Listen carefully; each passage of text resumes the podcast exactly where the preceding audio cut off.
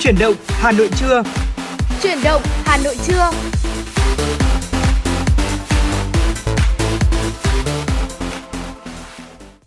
Tuấn Anh và Trọng Khương xin kính chào quý vị và các bạn. Rất vui được gặp lại quý vị thính giả trong chương trình chuyển động Hà Nội trưa, phát trên sóng FM tần số 96 MHz của Đài Phát thanh và Truyền hình Hà Nội.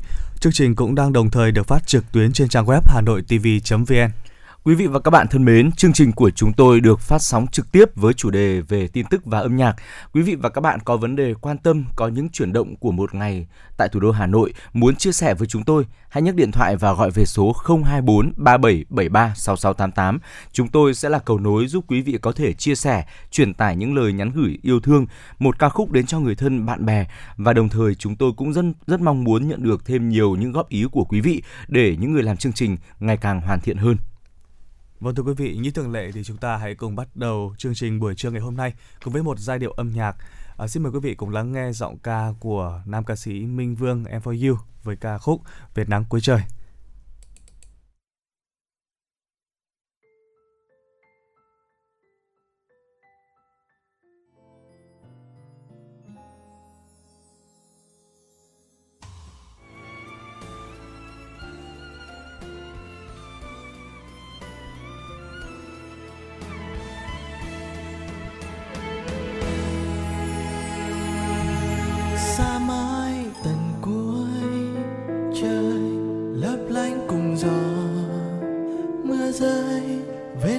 chiều buông muôn mai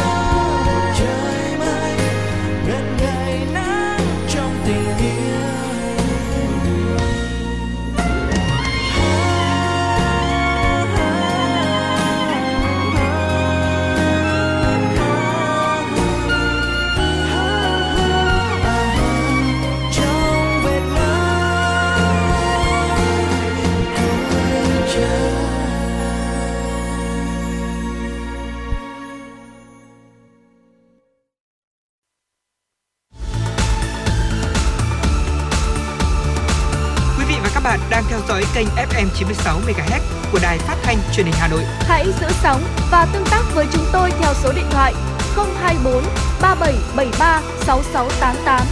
FM 96 đồng hành trên mọi nẻo đường. đường.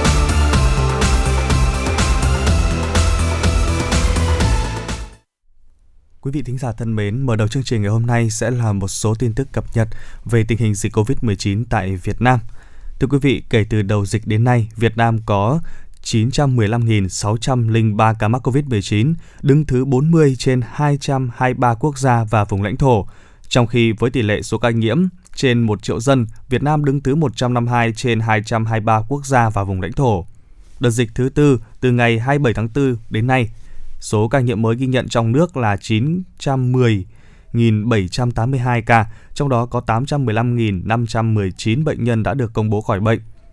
Hiện có 13 tỉnh thành phố không có ca lây nhiễm thứ phát trên địa bàn trong 14 ngày qua, đó là Ninh Bình, Lạng Sơn, Sơn La, Yên Bái, Lai Châu, Hải Phòng, Tuyên Quang, Thái Bình, Hưng Yên, Điện Biên, Thái Nguyên, Hòa Bình, Bắc Cạn.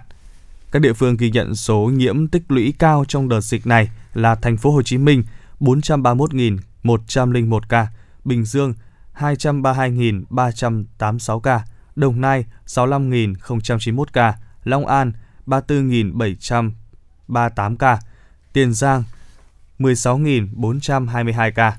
Số bệnh nhân đã khỏi bệnh, bệnh nhân được công bố khỏi bệnh trong ngày là 2.204, nâng tổng số ca được điều trị khỏi lên 818.336 ca. Trong 24 giờ qua đã thực hiện 88.521 xét nghiệm cho 175.896 người. Số lượt à, xét nghiệm từ ngày 27 tháng 4 đến nay đã thực hiện là 22 triệu 096.935 mẫu cho 60 triệu 129.489 lượt người. Tổng số liều vaccine phòng COVID-19 đã được tiêm là 80 triệu 528.570 liều. Trong đó tiêm mũi 1 là 56 triệu 616.780 liều, tiêm mũi 2 là 23 triệu 911.790 liều. Thưa quý vị, từ hôm nay hành khách đi tàu chỉ phải khai báo y tế điện tử trên ứng dụng PC Covid, không cần khai theo mẫu phiếu thông tin hành khách. Theo quy định mới của Bộ Giao thông Vận tải, ngoài những điều kiện và yêu cầu bắt buộc về y tế như các hướng dẫn trước đây, khách đi tàu chỉ khai báo y tế điện tử trên ứng dụng PC Covid, khuyến khích hành khách chủ động khai báo từ trước khi đi tàu. Trong trường hợp hành khách chưa khai báo hoặc không có thiết bị, gặp khó khăn khi sử dụng các thiết bị điện tử thông minh, doanh nghiệp kinh doanh vận tải đường sắt có trách nhiệm bố trí nhân lực, thiết bị để hướng dẫn, hỗ trợ người dân cài đặt ứng dụng và khai báo. Bộ Giao thông Vận tải cũng quy định khách từ khu vực cấp độ dịch là cấp 4 được bố trí vận chuyển bằng khoang riêng thay vì toa xe riêng so với trước đây. Khi xuống tàu, ra ga phải có lối đi riêng hoặc tách nhóm với hành khách khác. Về xét nghiệm y tế, hành khách vẫn thực hiện theo hướng dẫn trước đó là chỉ yêu cầu xét nghiệm một trong các trường hợp có nghi ngờ hoặc có chỉ định điều tra dịch tễ đến từ địa bàn có dịch ở cấp độ 3, đến từ địa bàn có dịch ở cấp độ 4 hoặc cách ly y tế vùng phong tỏa, không yêu cầu xét nghiệm khi đi lại trong địa bàn. Thưa quý vị, Bộ Y tế vừa ban hành quyết định về việc hướng dẫn sửa đổi, bổ sung hướng dẫn khám sàng lọc trước tiêm chủng vaccine phòng COVID-19 cho trẻ em – theo đó, tại quyết định này, Bộ Y tế bổ sung bảng kiểm trước tiêm chủng vaccine phòng COVID-19 đối với trẻ em được ban hành theo quyết định 2470 của Bộ trưởng Bộ Y tế về ban hành hướng dẫn khám sàng lọc trước tiêm chủng đối với trẻ em. Theo đó, ở phần sàng lọc, bảng kiểm trước tiêm chủng vaccine phòng COVID-19 đối với trẻ em gồm có các công việc như đo thân nhiệt, nhịp tim, Hướng dẫn của Bộ Y tế cũng nêu rõ nếu trẻ đủ điều kiện tiêm chủng ngay khi trẻ không có điểm bất thường và không có chống chỉ định tiêm vaccine theo hướng dẫn của nhà sản xuất, chống chỉ định tiêm vaccine cùng loại khi tiền sử rõ ràng phản vệ với vaccine phòng COVID-19 lần trước hoặc các thành phần của vaccine phòng COVID-19, trì hoãn tiêm chủng cho trẻ khi đang mắc bệnh cấp tính, mạn tính, tiến triển, thận trọng tiêm chủng cho trẻ khi có tiền sử dị ứng với bất kỳ dị nguyên nào, rối loạn tri giác, rối loạn hành vi, chuyển khám sàng lọc, tiêm chủng tại bệnh viện khi mắc các bệnh bẩm sinh, bệnh mạn tính ở tim, phổi, hệ tiêu hóa, tiết niệu, máu, nghe tim phổi bất thường, phản vệ độ 3 trở lên với bất kỳ dị nguyên nào. Và thưa, thưa quý vị, một nghiên cứu về những bệnh nhân đã nhập viện vì COVID-19 cho thấy vaccine mang đến sự bảo vệ mạnh mẽ hơn so với khả năng miễn dịch do đã nhiễm SARS-CoV-2 trước đó. Một nghiên cứu của Trung tâm Kiểm soát và Phòng ngừa Dịch bệnh Mỹ CDC công bố vào hôm 29 tháng 10 cho thấy những người chưa được tiêm phòng và từng khỏi COVID-19 trước đó có khả năng nhiễm virus corona cao gấp 5 lần so với những người đã được tiêm hai mũi vaccine Pfizer, BioNTech hoặc Moderna.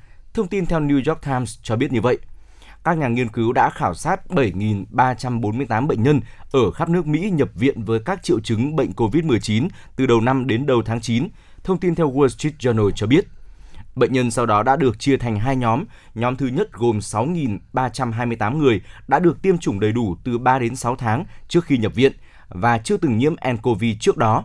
Nhóm thứ hai gồm 1.020 người còn lại đã khỏi COVID-19 từ 3 đến 6 tháng trước đó nhưng vẫn chưa được chủng ngừa. Nghiên cứu chỉ ra rằng nhóm chưa tiêm phòng và đã mắc COVID-19 cao hơn 5,49 lần so với những bệnh nhân đã tiêm phòng và chưa từng nhiễm SARS-CoV-2. Bên cạnh đó, giới chức y tế liên bang khuyến cáo những người đã khỏi COVID-19 cũng nên tiêm vaccine để giúp phá vỡ chuỗi lây nhiễm.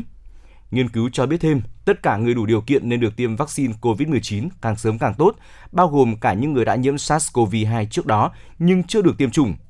Trước đó, rất ít nghiên cứu lâm sàng về những bệnh nhân đã khỏi COVID-19 được thực hiện, khiến khó có thể đưa ra kết luận chính xác về bản chất của khả năng miễn dịch ở những người đã nhiễm virus. Vâng thưa quý vị, vừa rồi là những tin tức về tình hình dịch COVID-19 mà chúng tôi muốn truyền tải đến cho quý vị tính giả. Ở ngoài việc chúng ta phòng chống bệnh à, COVID-19, virus COVID-19 thì à, chúng ta cũng có những cái căn bệnh à, sẽ có thể là gây ra trong cái mùa mà thời tiết đang diễn biến rất là thất thường như thế này và điển hình đó là căn bệnh ờ, xương khớp và theo thống kê của Hiệp hội Xương khớp Việt Nam thì à, hiện tỷ lệ người mắc các chứng bệnh về à, xương khớp đã chiếm hơn 35% dân số và trong đó thì lứa tuổi từ 50 đến 70 thì chiếm được 70%, lứa tuổi từ 25 đến 45 tuổi thì chiếm gần 20%. Trong đó thì tỷ lệ mắc ở nữ giới cao hơn nam giới với hơn 60%. Đặc biệt là những bệnh lý này không chỉ ngày càng gia tăng ở người cao tuổi mà còn đang trẻ hóa với tốc độ đáng báo động.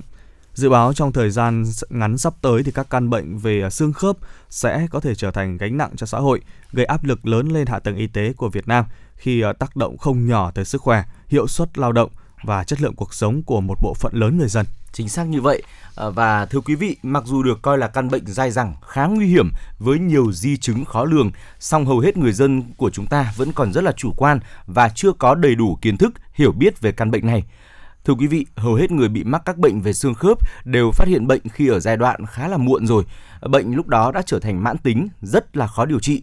À, tai hại hơn nhiều khi mà có những người biết mình bị mắc bệnh lại rất là chủ quan, không chịu đi khám hoặc là không tuân thủ phác đồ điều trị của bác sĩ mà tự làm theo cách của mình hoặc là làm theo những lời khuyên của những người không phải là chuyên gia, làm theo những ờ, cách thức dân gian chưa được chứng minh là có cơ sở khoa học. À, sau đây là một số sai lầm chúng ta cần tránh trong điều trị xương khớp. Chúng tôi hy vọng là với những chia sẻ ngay bây giờ thì quý vị thính giả sẽ có thêm cho mình một nguồn thông tin để tham khảo cũng như là mình sẽ uh, điều chỉnh nếu như cảm thấy mà bản thân mình ờ, thực hiện chưa được đúng lắm. Vâng thưa quý vị, sai lầm đầu tiên của những người bệnh uh, mắc uh, bệnh xương khớp đó là chỉ đến gặp bác sĩ khi bệnh diễn biến nặng À, bệnh xương khớp thì tiến triển theo nhiều giai đoạn với mức độ khác nhau nên là hầu hết bệnh nhân đều chần chừ khi đi gặp bác sĩ và chỉ đến bệnh viện khi không thể chịu đựng được cơn đau. À, dĩ nhiên thì à, lúc này bệnh đã bắt đầu chuyển sang giai đoạn nặng rồi với các biến chứng rất là nguy hiểm, đòi hỏi cần nhiều thời gian và công sức cũng như tiền bạc để điều trị nhưng mà chưa chắc đã có thể dứt điểm tận gốc của căn bệnh. Điều tiếp theo là việc chúng ta chỉ dùng một toa thuốc duy nhất hoặc là dùng toa thuốc của người khác Thưa quý vị, điều này thì ờ, bản thân Trọng Khương cũng đã được từng được chứng kiến ở những người cao tuổi tại gia đình của mình. Dạ. Họ thường là sẽ chỉ uống một toa thuốc thôi, duy nhất thôi. Thậm chí là có những người họ lại dùng thuốc của người khác miễn sao là thấy chỉ định dành cho xương khớp là họ dạ. uống. Như thế rất là không tốt ạ. Thưa quý vị, bệnh cơ xương khớp thì có khả năng tiến triển phức tạp. Do vậy mà bệnh nhân cần đi tái khám thường xuyên để bác sĩ có thể là điều chỉnh thuốc phù hợp với ờ, chính bản thân mình việc mua và sử dụng lại toa thuốc của lần khám đầu tiên sẽ không thể giúp chúng ta điều trị được căn bệnh này, thậm chí còn khiến tình trạng nhờn thuốc diễn ra. Ngoài ra thì nhiều người ngại đi khám bệnh vì sợ phiền phức này, mất thời gian. À, do đó khi thấy một người có những triệu chứng bệnh giống mình và đã giảm bệnh sau khi điều trị thì đã mượn toa thuốc của người đó, thậm chí là tự lấy thuốc và tự uống luôn. Điều này thì cực kỳ là nguy hiểm vì cơ địa và tình trạng bệnh của mỗi người là khác nhau. Nếu dùng tùy tiện bệnh ừ, không những không khỏi mà chúng ta còn có nguy cơ gặp các biến chứng nguy hiểm khác nữa, thậm chí là có thể khởi phát những căn bệnh khác thưa quý vị.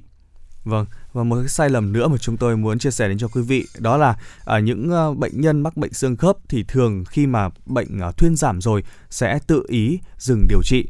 Ờ, bệnh cơ xương khớp là một bệnh mãn tính, vậy nên là chúng ta cần phải duy trì cái việc điều trị này. Khi muốn dừng điều trị vì một nguyên nhân nào đó thì chúng ta cần phải có sự chỉ định của bác sĩ để à, biết sẽ dừng thuốc trong thời gian bao lâu. À, tức là chúng ta dừng thuốc có một cách kiểm soát À, khi tự ý dừng điều trị thì bệnh có thể tái phát và có khi còn nặng hơn là ban đầu hoặc là dẫn đến những biến chứng mà bệnh nhân không thể lường trước được Vâng, à, thưa quý vị, đó là một số những uh, sai lầm khi mà chúng ta đối mặt với căn bệnh, những căn bệnh về cơ xương khớp và nếu quý vị hay là người thân của mình đang gặp phải những tình huống như thế này thì chúng ta hãy tự nhắc nhở bản thân mình cũng như là nhắc nhở những người xung quanh để làm sao mà mình thay đổi một chút thói quen để uh, giúp có thể là nâng cao và cải thiện sức khỏe của mình. Dạ. Và bên cạnh những chia sẻ vừa rồi về những sai lầm mắc phải khi mà chúng ta uh, đối mặt với căn bệnh cơ xương khớp thì uh, ngày hôm nay Trọng Khương và Tuấn Anh cũng xin được chia sẻ với quý vị một số những bài thuốc đơn giản trị bệnh xương khớp hiệu quả. À, tuy nhiên những bài thuốc này thì chúng tôi chia sẻ với mong muốn là quý vị thính giả có thêm một kênh tham khảo. Còn uh, cụ thể tình trạng bệnh tình của chúng ta thế nào thì dạ. quý vị nên đến thăm khám ở các cơ sở y tế. Đầu tiên là một bài thuốc liên quan đến ngải cứu trắng nướng. Thưa quý vị, theo y học cổ truyền, ngải cứu có tính ấm nên có thể cải thiện các triệu chứng sưng viêm tại sụn khớp cực kỳ hiệu quả. Điều này cũng được khoa học chứng minh bởi trong dược liệu này có chứa thành phần aspirin, một chất giảm đau tự nhiên cực mạnh. Ờ, do đó thì nó có thể hỗ trợ ức chế cơn đau nhanh chóng mà không cần dùng đến những loại thuốc khác. Vâng, tiếp theo đó là một cách à, rất là truyền thống, đó là chúng ta ngâm chân bằng nước muối ấm pha với gừng. À, theo đông dược thì gừng sẽ có vị cay, tính ấm, có thể tác động đến các kinh huyệt để kiểm soát cơn đau, đồng thời là tăng cường lưu thông máu để cải thiện tình trạng sưng viêm trong sụn khớp hiệu quả. Thêm vào đó thì khoa học cũng đã chứng minh các hoạt chất chứa trong gừng thì có đặc tính kháng viêm, giảm đau khá mạnh, lại à, cực kỳ lành tính nên thường xuất hiện trong rất nhiều các bài thuốc đông, tây y trị các bệnh về xương khớp. Tiếp theo nữa đó là việc mà chúng ta dùng mật ong và bột quế chữa viêm khớp mãn tính. Đây cũng là những ờ, thành phần chúng ta rất là dễ kiếm được. Ờ, với khả năng chống viêm, chống oxy hóa, giúp giảm tình trạng sưng tấy nên quế thường được dùng kết hợp cùng mật ong như một bài thuốc chữa đau xương khớp thần kỳ. Ờ, viêm xương khớp mãn tính thì cũng có thể được chữa khỏi nếu mà chúng ta uống mật ong và bột quế thường xuyên quý vị nhé. Và cuối cùng thì à, đó là một việc rất đơn giản và tưởng chừng ai cũng có thể làm được thế ừ. nhưng mà nhiều người có thể quên mất đó là chúng ta cần phải tập luyện thể dục thể thao một cách ừ. thường xuyên hơn nữa quý vị ạ. Tập luyện thể dục thể thao thì sẽ không chỉ giúp giải tỏa căng thẳng, stress mà còn giúp cho cơ bắp và xương khớp của chúng ta khỏe mạnh hơn. Việc mà chúng ta vận động thường xuyên sau mỗi ngày làm việc căng thẳng còn giúp khí huyết lưu thông, cung cấp đủ dưỡng chất cần thiết cho xương khớp à, các bạn hãy à, đứng lên và vận động à, tránh ngồi quá lâu à, khi mà chúng ta cần phải làm việc trong một cái thời gian dài trước màn hình máy tính trong à, cái thời buổi hiện nay thì cũng rất nhiều ừ. những bạn trẻ đã bị mắc bệnh xương khớp vì cái điều này các bạn hãy chú ý nhé. Vâng, à, thưa quý vị, chúng ta nên uh, nêu cao tinh thần tập luyện thể dục thể thao cũng như là uh, hãy lắng nghe những tư vấn đến từ các chuyên gia dinh dưỡng để cải thiện chế độ dinh dưỡng phù hợp bởi vì là việc chúng ta ăn uống điều độ cũng như là khoa học cũng giúp chúng ta cải thiện và chữa trị căn bệnh về cơ xương khớp rất là hiệu quả. À, và vừa rồi là một số những chia sẻ của chương trình chuyển động Hà Nội. Hy vọng rằng là với những chia sẻ vừa rồi, quý vị đã có thêm cho mình một chút ít kinh nghiệm cũng như là kiến thức để dạ. cải thiện và nâng cao sức khỏe của bản thân và của những người xung quanh mình. À, còn bây giờ thì xin mời quý vị hãy cùng Trọng Khương và Tuấn Anh uh, dành ít phút để thư giãn với một ca khúc. Chúng tôi sẽ quay trở lại cùng những thông tin cập nhật sau ca khúc này.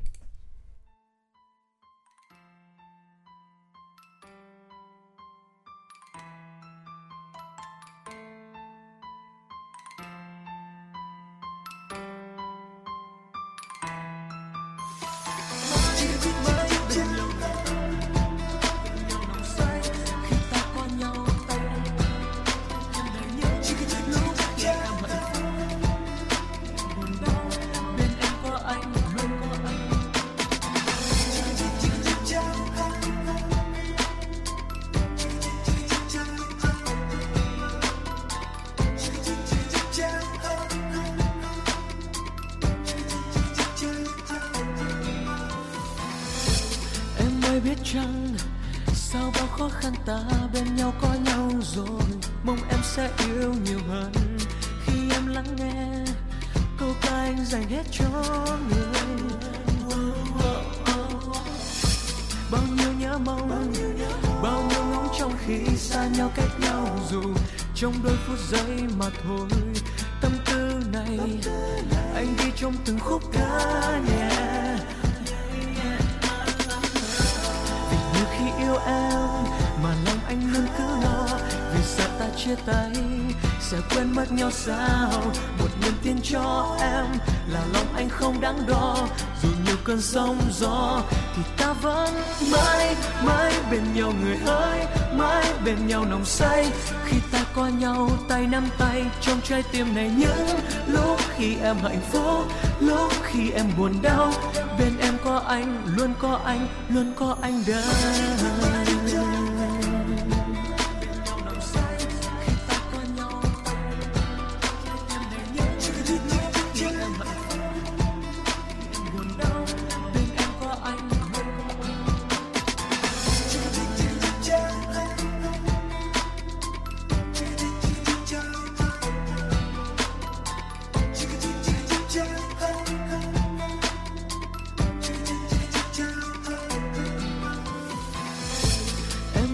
chăng?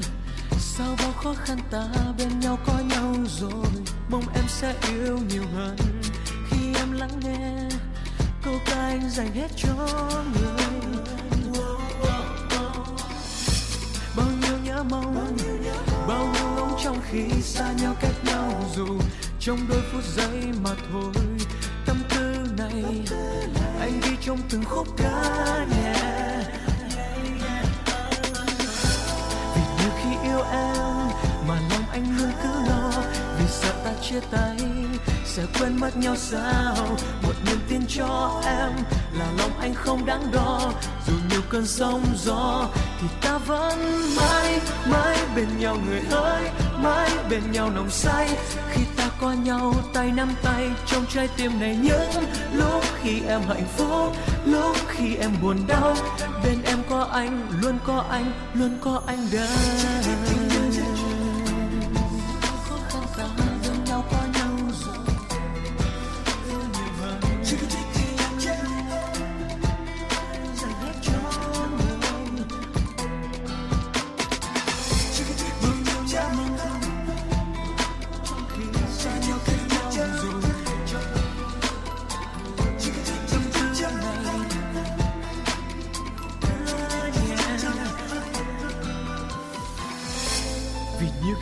Em, mà lòng anh luôn cứ lo. Vì sợ ta chia tay sẽ quên mất nhau sao. Một niềm tin cho em là lòng anh không đáng đo. Dù nhiều cơn sóng gió, thì ta vẫn mãi mãi bên nhau người ơi, mãi bên nhau nồng say. Khi ta có nhau, tay nắm tay, trong trái tim này những lúc khi em hạnh phúc, lúc khi em buồn đau. Bên em có anh, luôn có anh, luôn có anh đây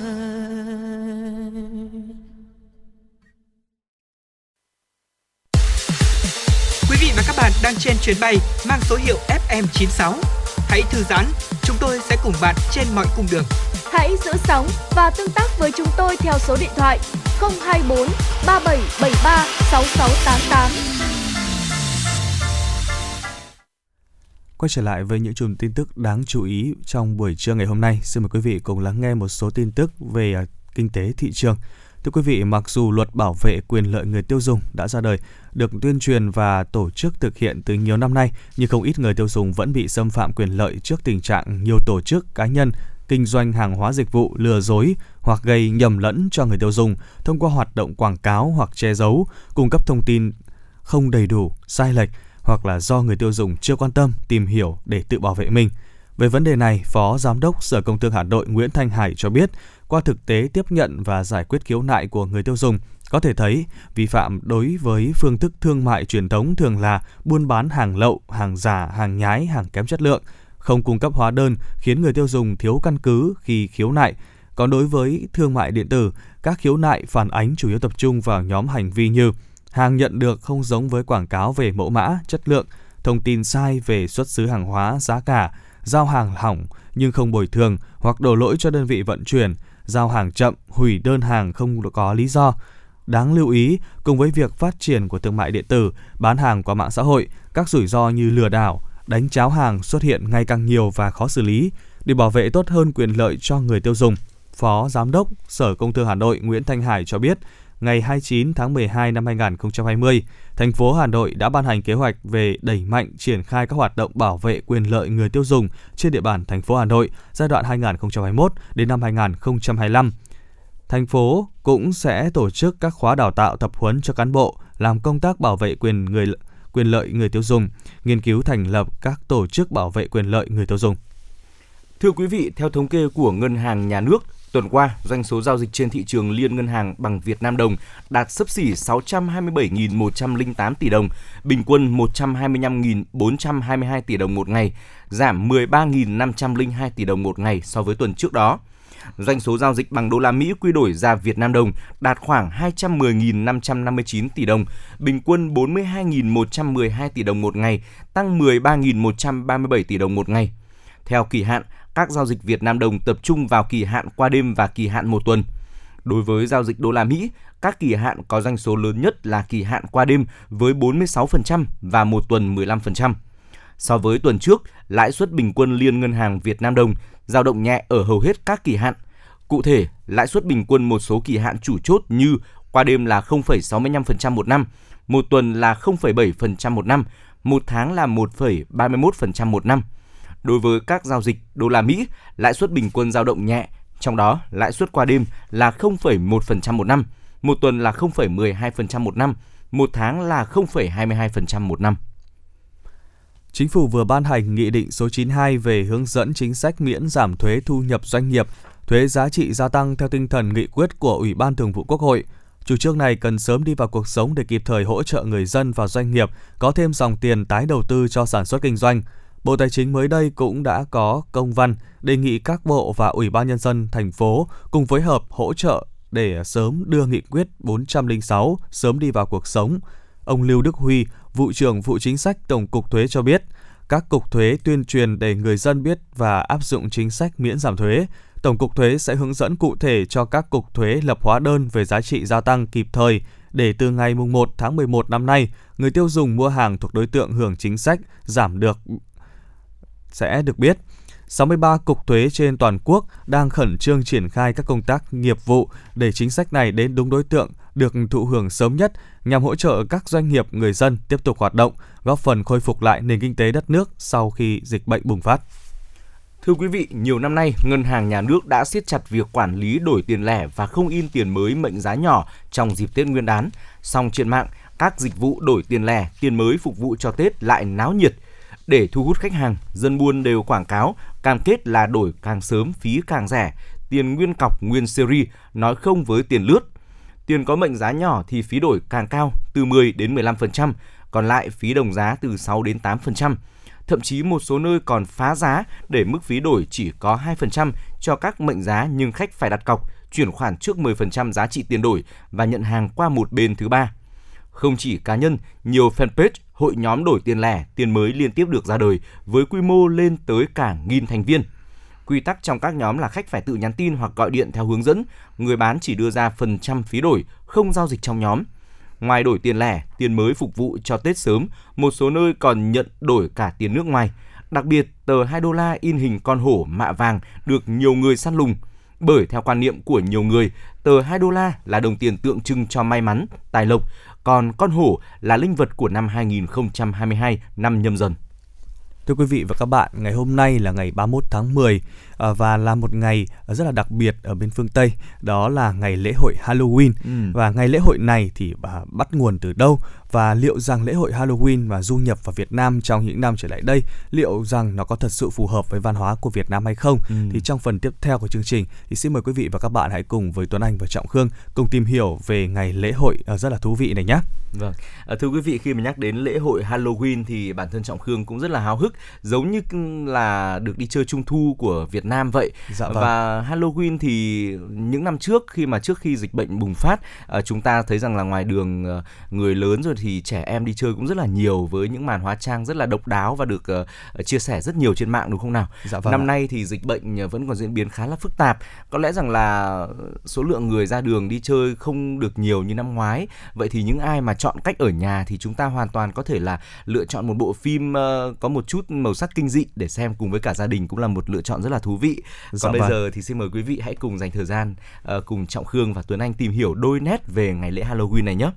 Thưa quý vị, Halloween có tên gốc là All Hallows Eve, có nghĩa là đêm trước ngày lễ các thánh. Lễ hội Halloween ngày nay bắt nguồn từ dân tộc Celt, là một dân tộc sống cách đây hơn 2.000 năm trên các vùng đất bây giờ là Anh Quốc, uh, Ireland và miền Bắc nước Pháp. Lễ hội Halloween là kết quả của nhiều sự biến đổi trong nhiều thế kỷ. Giờ đây thì các ngày lễ trong lễ hội Halloween không còn mang ý nghĩa tôn giáo mà mọi người đều coi đó là một lễ hội vui chơi để xả stress cũng như là tạo thêm nhiều niềm vui, ờ, tạo thêm ờ, nhiều niềm vui cho con trẻ. Đây cũng là dịp để giáo dục con người nên tránh xa những điều xấu, không nên chơi đùa với ma quỷ và ma quỷ được hiểu theo nghĩa là những cái xấu xa, lừa lọc, tính ác có trong con người của mỗi chúng ta. Vâng ạ, ở tại Việt Nam thì là một vài năm trở lại đây, lễ hội Halloween đã trở nên phổ biến và nhiều địa điểm lễ hội đã được tổ chức và đặc biệt là các trường đại học này hay cả là những trường mẫu giáo cũng hay tổ chức cho các bé. À, bên cạnh những cái nhân vật trong truyền thuyết thì nhiều những cái hình tượng hóa trang mang tính chất à, khá là rùng rợn đã được giới trẻ sử dụng và điều này thì khiến nhiều người thắc mắc rằng là liệu rằng lễ hội này có thật sự phù hợp với văn hóa của Việt Nam hay không? À, để trả lời cho câu hỏi này thì Phó Giáo sư Tiến sĩ Phạm Ngọc Trung, nguyên trưởng khoa Văn hóa và Phát triển Học viện Báo chí và Tuyên truyền đã chia sẻ rằng à, lễ hội Halloween thì được du nhập vào Việt Nam khoảng à, một chục năm trở lại đây và có một số điểm tương đồng với văn hóa của Việt Nam. À, bản thân của người Việt mình cũng có quan niệm về ba tầng của thế giới. Thế giới ở trên trời của thánh thần này, à, mặt đất của con người và địa ngục là thế giới của ma quỷ. Trong tiềm thức của người Việt thì cũng đã có những quan niệm về ma quỷ, nhưng ma quỷ theo người Việt thì sẽ có những cái ý niệm khác. À, Halloween của nước ngoài thì là một nét sinh hoạt văn hóa, đồng thời cũng là giáo dục cho con người. Bên cạnh những mặt thiện thì cũng có những cái mặt xấu xa. Trong bản thân mỗi con người thì ai cũng tồn tại những tính thiện và tính ác và nếu chúng ta không rèn luyện và thiếu hiểu biết, không có những triết lý đúng đắn thì tính quỷ, tính ác, tính không thiện sẽ nổi lên và làm hại bản thân của chúng ta, gia đình cũng như là xã hội. Vâng thưa quý vị, vẫn theo Phó Giáo sư Tiến sĩ Phạm Ngọc Trung chia sẻ thì nếu chúng ta tiếp nhận lễ hội Halloween một cách sâu sắc sẽ góp phần đấu tranh chống lại những điều phi đạo đức, tiêu cực. Ờ, tuy nhiên, do việc tiếp thu văn hóa nước ngoài nên đôi khi cũng tồn tại những điều lệch lạc và thái quá. Có nhiều người sử dụng chuyện ma quỷ ngày Halloween để dạ dẫm nhau, gây ra những điều lo lắng, hoặc một số đối tượng lợi dụng điều này để sáng tạo ra những sản phẩm kỳ dị để cung cấp ra thị trường. Điều đó thì thực sự là không phù hợp với văn hóa Việt Nam. Có thể thấy rằng là trong quá trình giao lưu hội nhập quốc tế, những khái niệm mới không thể chuẩn ngay được, nên khi tiếp thu thì sẽ có những sự lệch chuẩn nhất định. Vì con người tiếp thu theo cảm tính nên cần những nhà văn hóa giáo dục đưa vào quỹ đạo nhất định và định hướng những điều đúng đắn. À, thưa quý vị, lễ hội Halloween ở Việt Nam sẽ giúp tạo ra sự đan xen văn hóa, nhưng chúng ta cũng cần phải tỉnh táo lựa chọn những gì phù hợp với văn hóa Việt Nam theo hướng tích cực để tránh những điều xung đột, ờ, tránh cho việc khi mà chúng ta hưởng ứng một lễ hội mới đến từ ờ, các nước ờ, phương Tây, đến từ các nền văn hóa khác, thì Dạ. chúng ta lại ờ, thực hiện nó với một ý nghĩa ngược lại ý nghĩa gốc, ý nghĩa ban đầu của những lễ hội này. Dạ vâng ạ. À, và hy vọng rằng là quý vị sẽ có một ngày 31 tháng 10 Ừ. là vui vẻ bên người thân và gia đình có thể là ngồi trước màn hình máy tính, Ừ. uh, TV, uh, trang trí một chút cho ngôi nhà của mình để có một cái không khí Halloween cho Ừ. các bé và chúng ta lựa chọn một cái bộ phim Ừ. uh, thật là hấp dẫn về cái chủ đề Halloween này.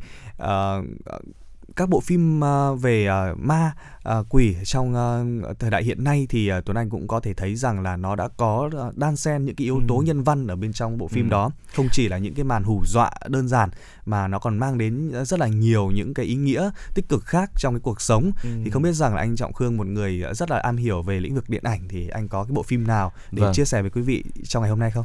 Ờ, có rất là nhiều bộ phim tuy nhiên thì với bản thân trọng khương thì tôi thích những bộ phim mang màu sắc kinh dị của phương tây Dạ. một số bộ phim ví dụ như là ngày thanh trừng chẳng hạn Dạ. cũng rất là hay hoặc là một bộ phim uh, có tên gọi là uh, vùng đất câm lặng đó là Dạ. những phim về ờ, mang màu sắc ờ, kinh dị thì tôi nghĩ rằng là nó không chỉ mà có những màn hù dọa mà nó còn mang đến rất là nhiều ý nghĩa về cuộc cuộc sống của chúng ta.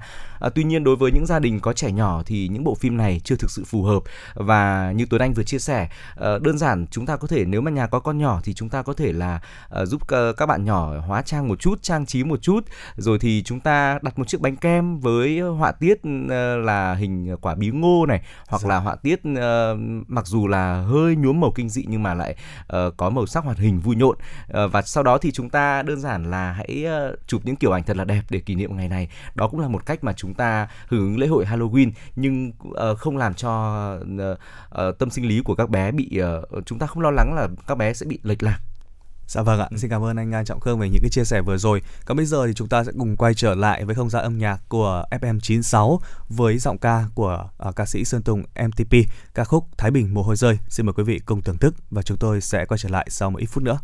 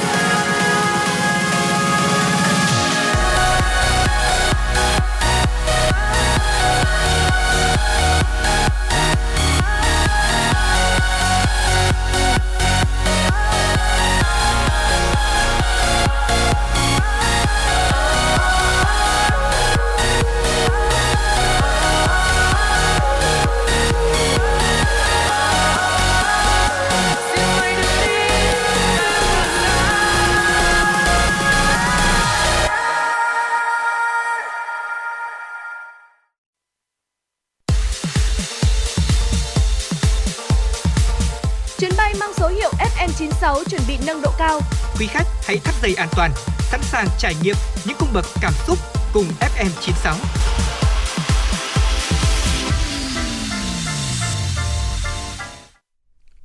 Thưa quý vị và các bạn, à, với tỷ lệ tiêm vaccine phòng COVID-19 tiếp tục tăng, nhiều nước tiếp tục điều chỉnh chiến lược phòng chống dịch từ à, Zero COVID-19 sang sống chung an toàn với COVID-19.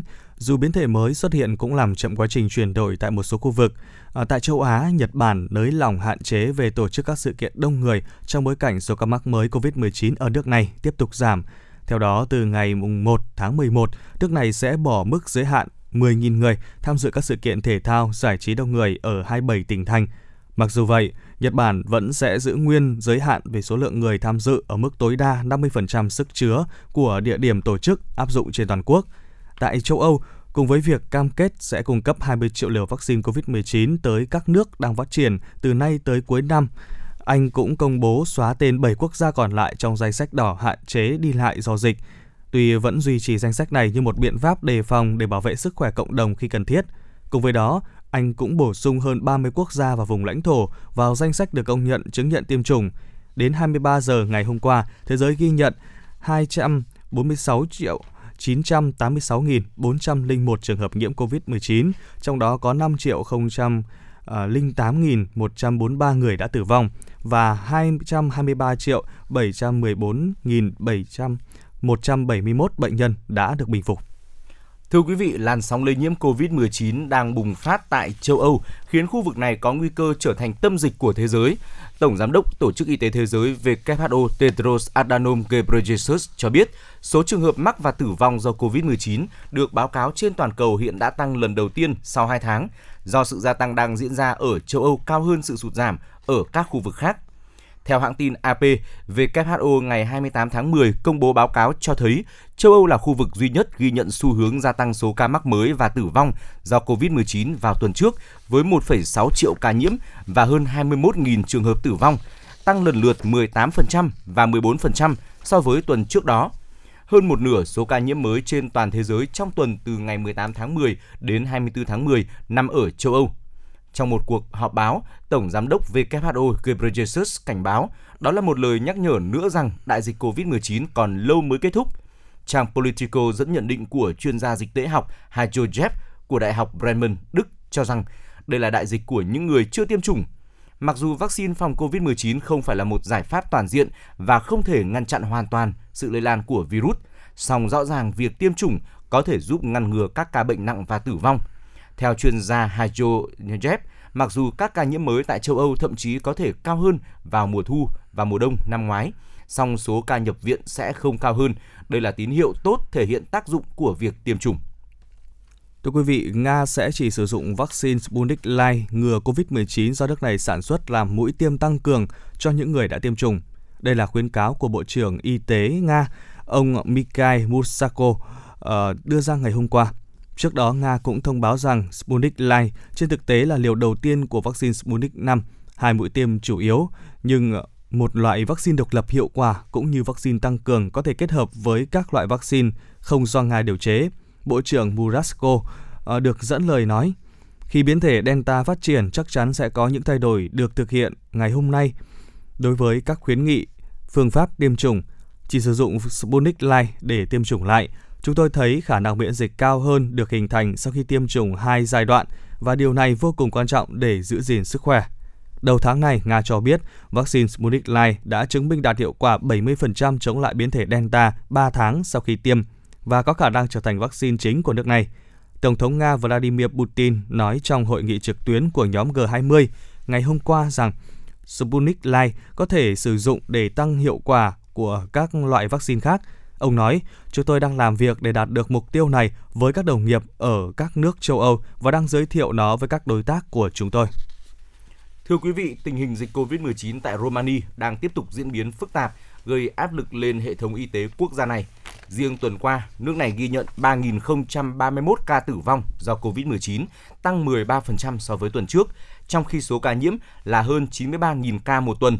Tình trạng trên khiến hệ thống y tế đang đứng trước nguy cơ quá tải. Romania là một trong các quốc gia chịu ảnh hưởng nặng nề nhất của đợt dịch mới tại Trung và Đông Âu khi ghi nhận số ca mắc mới và tử vong cao trong tháng 10. Để ứng phó từ đầu tuần qua, Romania đã thắt chặt trở lại các hạn chế, trong đó có lệnh giới nghiêm ban đêm và áp dụng kiểm tra thẻ sức khỏe tại các địa điểm công cộng. Romania là quốc gia có tỷ lệ tiêm chủng thấp thứ hai trong Liên minh châu Âu. Đến nay chỉ hơn 1 phần 3 dân số nước này được tiêm chủng đầy đủ. Thủ tướng Thái Lan yêu cầu người dân và doanh nghiệp tuân thủ nghiêm ngặt việc kiểm soát dịch bệnh. Người biểu tình không làm tổn hại đến hình ảnh quốc gia để đảm bảo việc mở cửa trở lại đất nước thành công.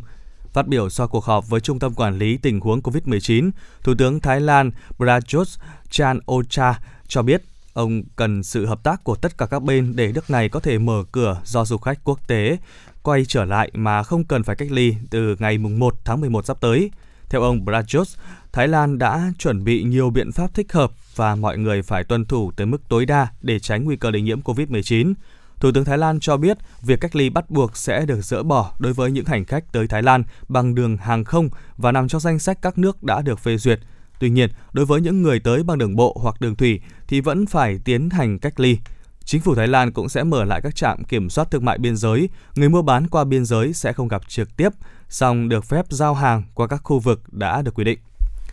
Thưa quý vị, vào sáng 31 tháng 10 thì Thủ tướng Phạm Minh Chính dẫn đầu đoàn đại đoàn đại biểu cấp cao Việt Nam rời Hà Nội lên đường dự hội nghị lần thứ 26 các bên tham gia công ước khung của Liên hợp quốc về biến đổi khí hậu COP26 thăm làm việc tại Vương quốc Anh và thăm chính thức Cộng hòa Pháp từ ngày 31 tháng 10 đến mùng 5 tháng 11 theo lời mời của Thủ tướng Vương quốc Anh Boris Johnson và Thủ tướng Cộng hòa Pháp Jean Castex. Dự kiến 7 giờ sáng 31 tháng 10 theo giờ địa phương, tức 14 giờ ngày 31 tháng 10 giờ Việt Nam, đoàn đại biểu Việt Nam sẽ tới Vương quốc Anh.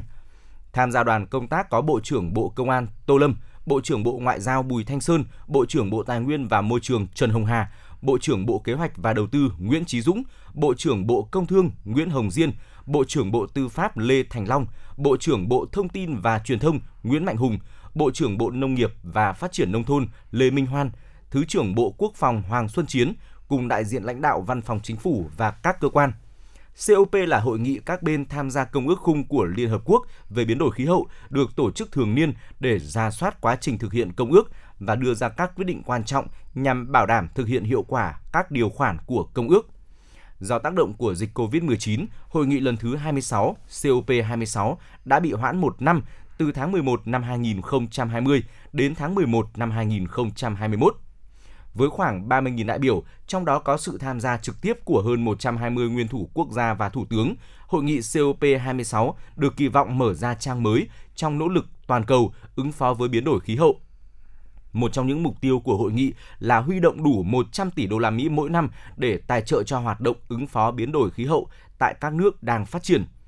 Thỏa thuận Paris được toàn thế giới thông qua vào tháng 12 năm 2015 đây là văn bản pháp lý toàn cầu đầu tiên ràng buộc trách nhiệm của tất cả các quốc gia trong vấn đề thích ứng biến đổi khí hậu, giảm nhẹ phát thải khí nhà kính, tăng cường năng lực và cung cấp tài chính, hỗ trợ cho ứng phó biến đổi khí hậu toàn cầu. Các nước có 5 năm chuẩn bị để cùng triển khai từ năm 2021 và tại hội nghị COP26 lần này, các quốc gia sẽ cùng kiểm điểm tất cả kế hoạch hành động từ năm 2015 cho đến nay, xem còn thiếu gì về quy định cũng như nguồn lực để ứng phó biến đổi khí hậu. Theo đại sứ Vương quốc Anh tại Việt Nam, ông Gareth Wood, việc Thủ tướng Phạm Minh Chính tham dự hội nghị COP26 khẳng định quyết tâm của Việt Nam ứng phó với biến đổi khí hậu, giảm phát thải, chuyển đổi sang nền kinh tế xanh, tuần hoàn, thể hiện trách nhiệm của Việt Nam đối với nỗ lực chung để giữ gìn, bảo vệ môi trường. Thực tế thời gian qua, Việt Nam đã thể hiện mạnh mẽ sự trách nhiệm chủ động, tích cực trong tham gia xử lý thách thức chung toàn cầu về biến đổi khí hậu và đây cũng là dịp để cộng đồng quốc tế hiểu rõ hơn về chủ trương, quyết tâm, nỗ lực cũng như khó khăn thách thức của Việt Nam trong ứng phó với biến đổi khí hậu. Thủ tướng và đoàn đại biểu cấp cao Việt Nam sẽ tham dự COP26 thăm làm việc tại Anh từ ngày 31 tháng 10 đến mùng 3 tháng 11 và sau đó thăm chính thức Cộng hòa Pháp từ ngày mùng 3 đến mùng 5 tháng 11. Vâng thưa quý vị và trước khi chúng ta đến với những tin tức hấp dẫn tiếp theo thì uh, xin mời quý vị sẽ cùng đến với một cái chủ đề mà Tuấn Anh nghĩ tin chắc rằng uh, nhất là các bạn nội trợ cũng như các chị em phụ nữ hay những ai đam mê nấu ăn sẽ rất là quan tâm. Đó chính là uh, chủ đề về mẹo chọn bắp cải ngon và sạch. Thưa quý vị và các bạn, để có được món bắp cải tươi ngon chất lượng và an toàn cho bữa cơm của gia đình mình thì bạn cần à, biết những cái mẹo nhỏ để chọn bắp cải như sau đây. Thì bắp cải đang là một loại rau phát triển trong à, khí hậu lạnh, thường được trồng nhiều vào trong à, vụ đông xuân, được các chị em nội trợ rất là yêu thích lựa chọn cho mâm cơm gia đình. Bắp cải thì cung cấp rất nhiều chất dinh dưỡng và vitamin có lợi cho sức khỏe. Và để chọn được cây bắp cải tươi ngon thì xin mời quý vị sẽ cùng lắng nghe uh, anh Trọng Khương chia sẻ tiếp về vấn đề này. Thưa quý vị, để mà có thể chọn được bắp cải ngon và sạch thì chúng ta cần để ý một số tiêu chí sau, đó là về hình dáng, về màu sắc cũng như là độ săn chắc của cây bắp cải. Trước hết là về hình dáng thì chúng ta nên lựa chọn những cây bắp cải có hình tròn, càng tròn đẹp thì sẽ càng ngon. Đừng nên mua những cây bắp cải hình dẹt hoặc bầu dục. Về màu sắc thì chúng ta hãy để ý xem là giữa hai cây bắp cải, một cây có lá xanh đậm và một cây lá xanh nhạt thì chúng ta nên chọn cây có màu đậm hơn vì bắp cải xanh đậm sẽ ngon hơn. Và một tiêu chí nữa là độ săn chắc của cây bắp cải thì chúng ta hãy dùng tay ấn nhẹ thử vào bắp cải khi mua. Nếu thấy bắp cải cứng thì đó là bắp cải tươi và giòn ngon.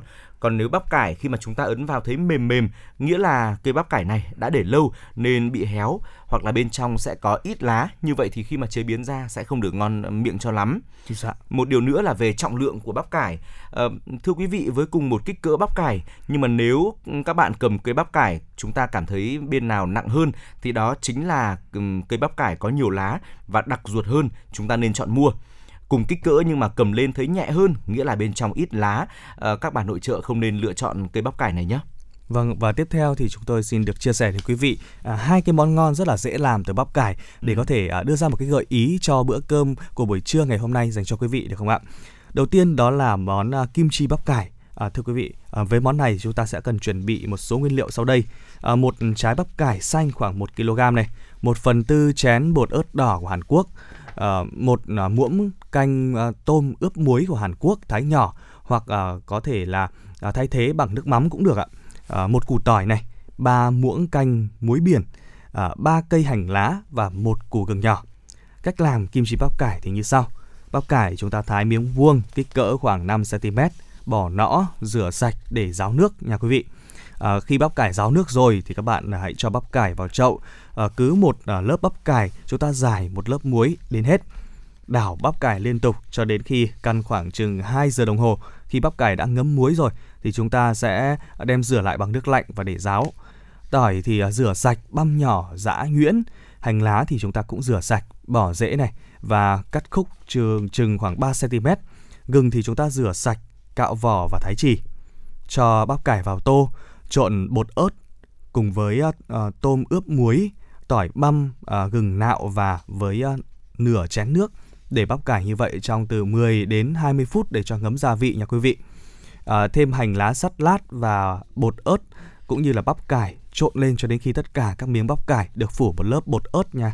À, sau đó thì chúng ta cho bắp cải vào hũ đậy lại để ở trong nhiệt độ phòng khoảng chừng một ngày chúng ta có thể mang ra ăn rồi.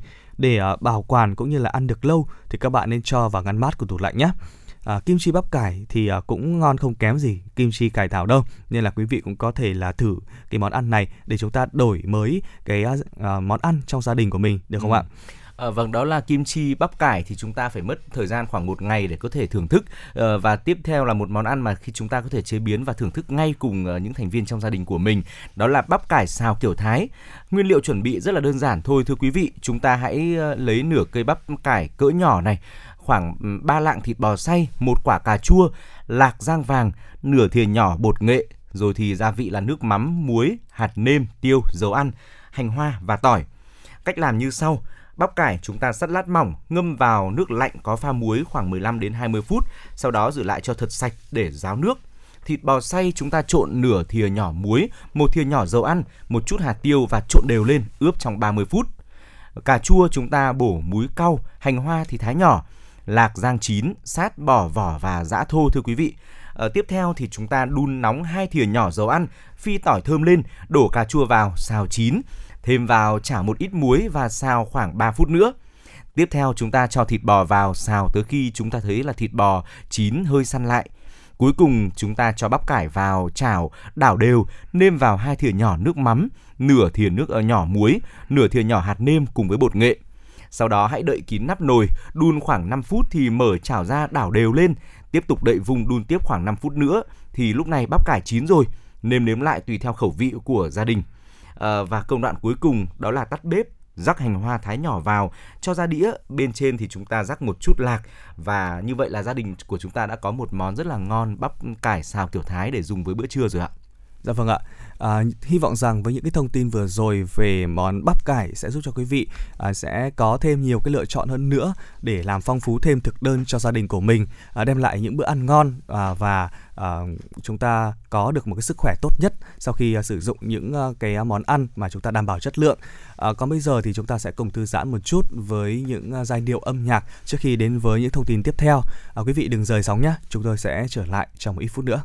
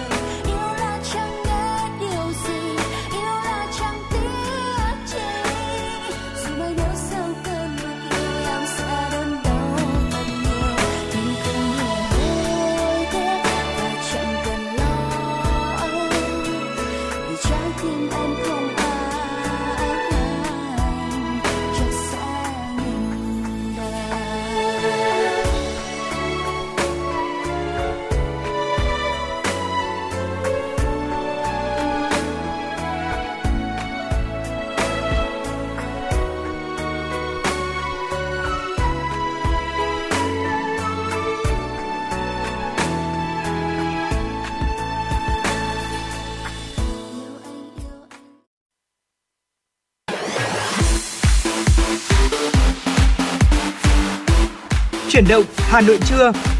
Chuyển động Hà Nội trưa.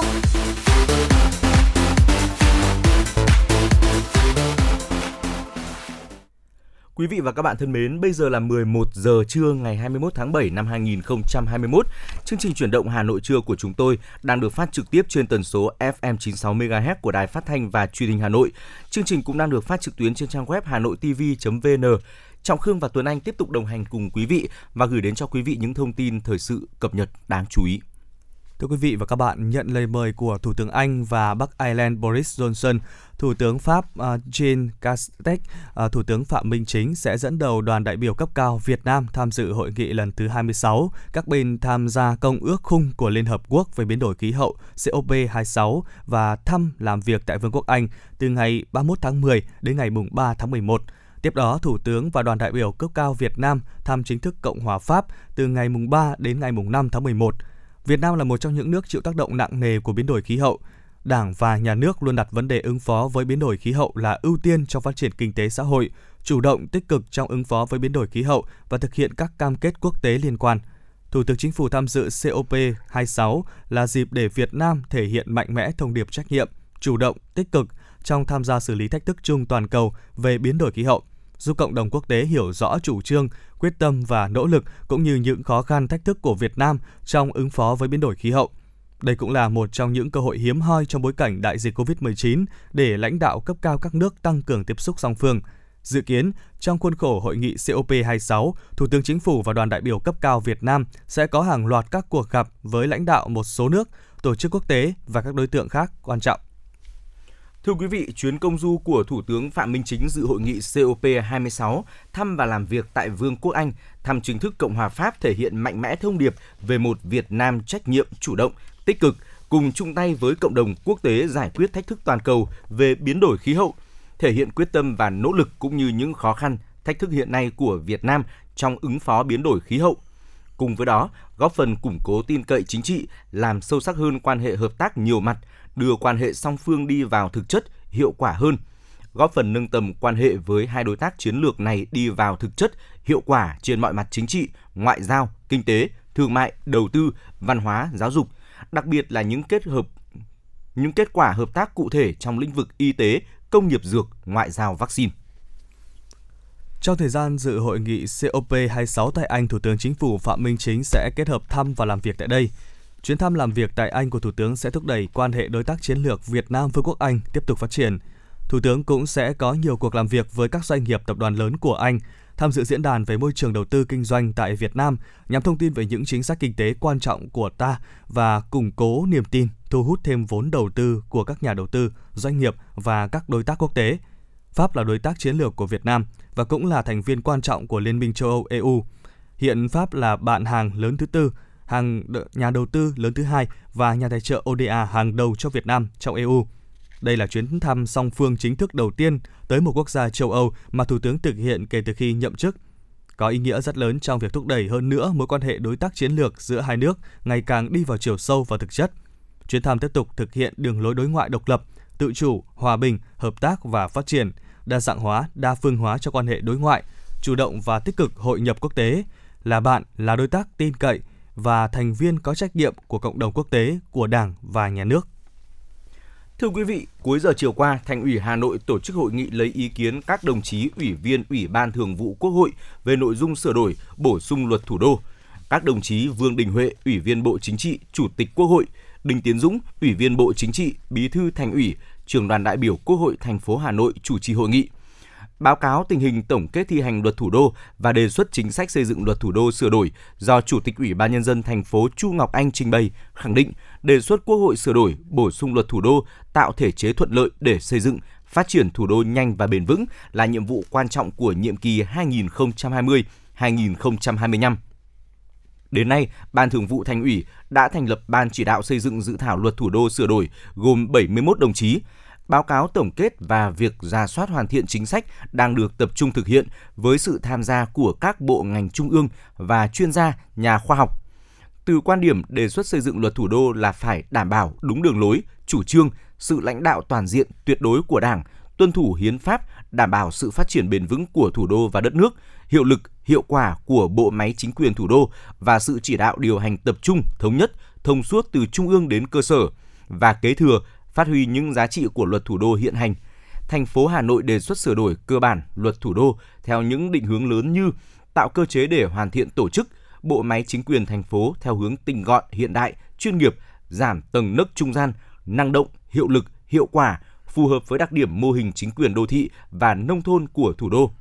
Tăng cường phân quyền phân cấp cho thủ đô trên các lĩnh vực, xây dựng những cơ chế chính sách mới có tính chất đặc thù, vượt trội về mặt thể chế, phù hợp với vị trí, vai trò đặc biệt, tiềm năng, thế mạnh của thủ đô, phù hợp điều kiện thực tiễn và mục tiêu xây dựng thủ đô Hà Nội xanh, thông minh, hiện đại.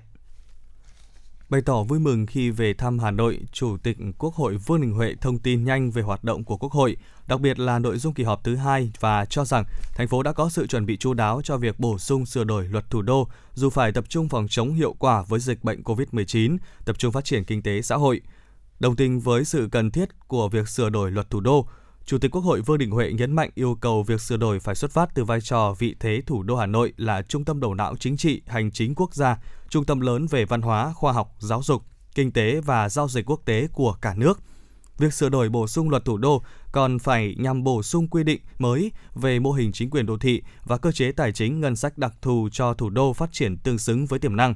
Lợi thế nhất là về truyền thống văn hóa, nguồn lực con người – Phát biểu tiếp thu, Bí thư Thành ủy Đinh Tiến Dũng khẳng định, hội nghị có ý nghĩa quan trọng là cơ hội quý báu để Hà Nội tiếp thu các ý kiến, định hướng của đồng chí Chủ tịch Quốc hội, ý kiến góp ý của các đồng chí ủy viên, Ủy ban Thường vụ Quốc hội với những chính sách cần thiết để giải quyết những bất cập của thành phố, tạo cơ chế đặc thù, có tính đột phá, tạo điều kiện cho thủ đô phát triển nhanh, bền vững trong thời gian tới.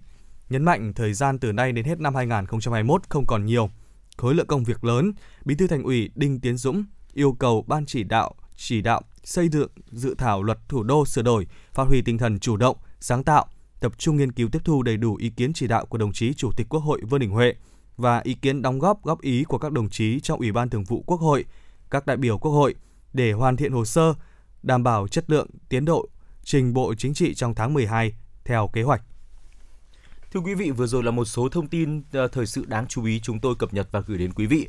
À, tiếp nối chương trình, xin mời quý vị hãy cùng dành thời gian lắng nghe ca khúc có tựa đề Gót Hồng. Sau ca khúc này thì chúng tôi sẽ quay trở lại tiếp tục đồng hành và chuyển đến quý vị những thông tin đáng chú ý tiếp theo.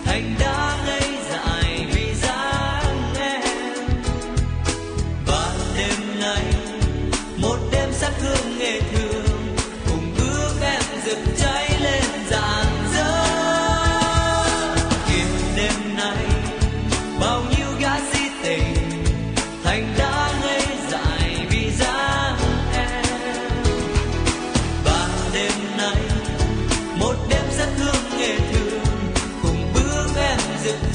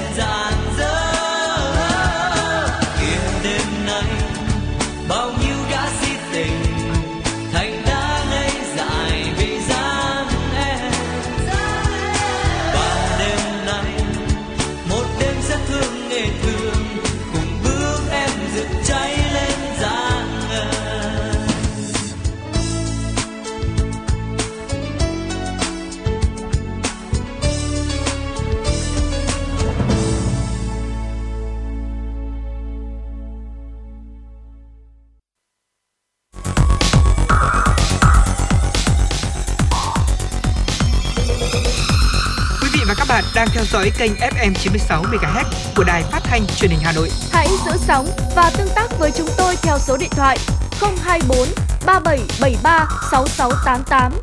FM 96 đồng hành trên mọi nẻo đường. đường.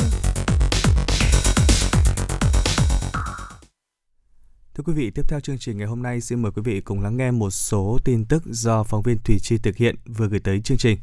Thưa quý vị, theo Tổng cục Thống kê Hà Nội trong 10 tháng năm 2021, thành phố Hà Nội đã giải quyết làm việc việc làm cho 136.600 lao động, đạt 83,3% kế hoạch giao trong năm và giảm 5,9% so với cùng kỳ năm 2020.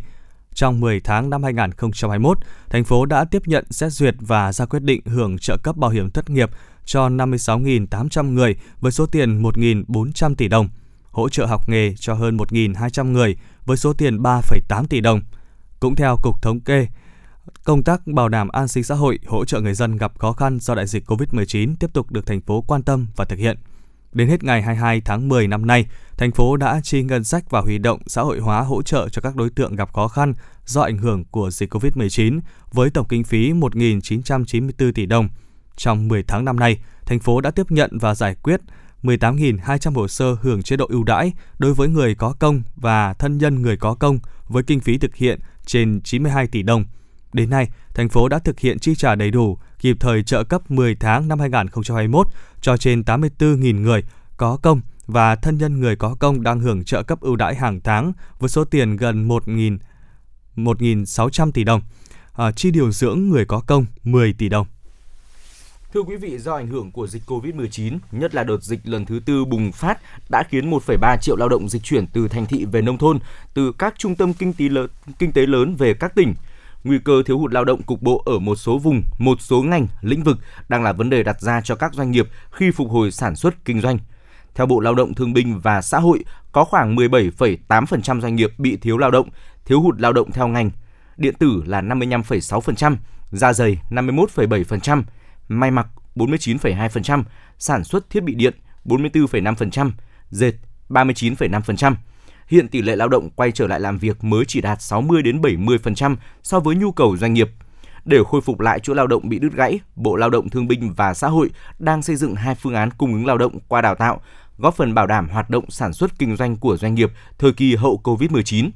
Phương án 1 là đưa học sinh sinh viên đi thực hành thực tập tại doanh nghiệp. Phương án 2 là tiếp tục đẩy mạnh tuyển sinh, tổ chức đào tạo ở các trình độ của giáo dục nghề nghiệp. Theo đó, học sinh sinh viên sẽ được vừa học vừa làm tại doanh nghiệp để đảm bảo nâng cao tay nghề. Số liệu từ Tổng cục Thống kê, tổng mức bán lẻ hàng hóa và doanh thu dịch vụ tiêu dùng tháng 10 năm nay ước tính đạt 357,9 nghìn tỷ đồng, tăng 18,1% so với tháng trước. Con số này cho thấy thị trường bán lẻ đã dần phục hồi trở lại sau khi tình hình dịch bệnh đã được kiểm soát. Về kỳ vọng phục hồi trong 3 tháng cuối năm, thời điểm trùng với nhiều lễ hội làm gia tăng nhu cầu mua của người dân nói chung. Với điều kiện dịch bệnh sẽ được kiểm soát tốt hơn thì việc tiêu dùng chi tiêu của người dân cũng được dự báo bắt đầu quay trở lại để bù lại nhu cầu mua sắm tiêu dùng bị dồn nén trong suốt thời gian giãn cách vừa qua. Quý 4 năm nay được kỳ vọng là thời điểm mà mức tiêu dùng bùng nổ mạnh mẽ, từ đó sẽ giúp cho các ngành bán lẻ và đặc biệt là ngành F&B có các dấu hiệu tích cực hơn. Mặc dù vậy, theo đánh giá của Saville, các doanh nghiệp cần có những chiến lược kinh doanh dài hơn và hiệu quả hơn. Thưa quý vị, do ảnh hưởng của dịch COVID-19 tại các địa phương kinh tế trọng điểm phía Nam, kim ngạch xuất khẩu dệt may tiếp tục bị sụt giảm trong tháng 9. Như vậy, tháng 9 là tháng thứ hai liên tiếp xuất khẩu hàng dệt may bị sụt giảm. Đáng chú ý, kim ngạch xuất khẩu dệt may trong tháng này cũng đạt thấp thứ hai kể từ đầu năm đến nay. Sau tháng 2, thời điểm có kỳ nghỉ Tết Nguyên đán, hết tháng 9, xuất khẩu hàng dệt may đạt 23,41 tỷ đô la Mỹ, tăng 5,6%, tương đương tăng gần 1,23 tỷ đô la Mỹ so với cùng kỳ năm 2020. Các thị trường xuất khẩu chủ yếu của dệt may là Mỹ, EU và Nhật Bản. Từ tháng 11 năm nay, Hà Nội cùng 5 tỉnh thành phố khác triển khai hóa đơn điện tử thay thế hóa đơn giấy. Thực tế, trước thời điểm này, hóa đơn điện tử đã được Hà Nội triển khai với hơn 65% doanh nghiệp tổ chức sử dụng. Nhận thấy những lợi ích hóa đơn điện tử mang lại, thành phố Hà Nội đã xây dựng kế hoạch đẩy mạnh triển khai hóa đơn điện tử với mục tiêu 100% doanh nghiệp, tổ chức, hộ cá nhân kinh doanh sử dụng. Theo kế hoạch, lộ trình thực hiện hóa đơn điện tử trên địa bàn thủ đô theo 3 giai đoạn. Giai đoạn 1 từ ngày 25 tháng 10 đến ngày 5 tháng 11 năm 2021, lựa chọn và triển khai cho 1.000 đến 1.500 doanh nghiệp. Giai đoạn 2 từ ngày 10 tháng 11 đến ngày 31 tháng 12 năm 2021, nâng tỷ lệ sử dụng hóa đơn điện tử đạt 80% doanh nghiệp, tổ chức đã thông báo phát hành hóa đơn điện tử và sử dụng hóa đơn điện tử đạt 60% đối với doanh nghiệp, tổ chức đã thông báo phát hành hóa đơn điện tử và chưa sử dụng hóa đơn điện tử, đạt 30% với hộ kinh doanh cá nhân kinh doanh. Giai đoạn 3 từ ngày 1 tháng 1 đến ngày 31 tháng 3 năm 2022, 100% doanh nghiệp tổ chức, hộ kinh doanh, cá nhân kinh doanh nộp thuế theo phương pháp kê khai sử dụng hóa đơn điện tử. Thưa quý vị, vừa rồi là một số những thông tin chúng tôi tiếp tục cập nhật và gửi đến quý vị. Sẽ còn những thông tin đáng chú ý khác ở phần sau của chương trình. Còn bây giờ, xin mời quý vị cùng chúng tôi lắng nghe ca khúc có tựa đề Hoàng hôn trong mắt em.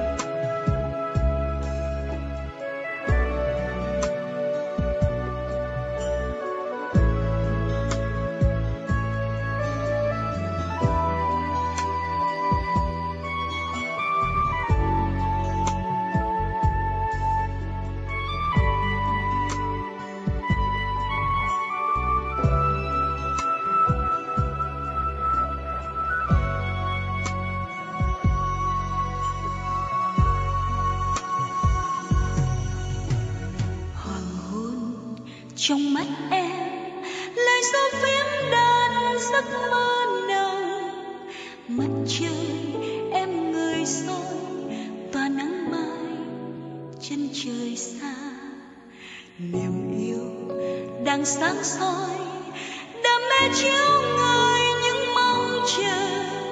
Dịu gợi trong mắt em, ngàn luyến thương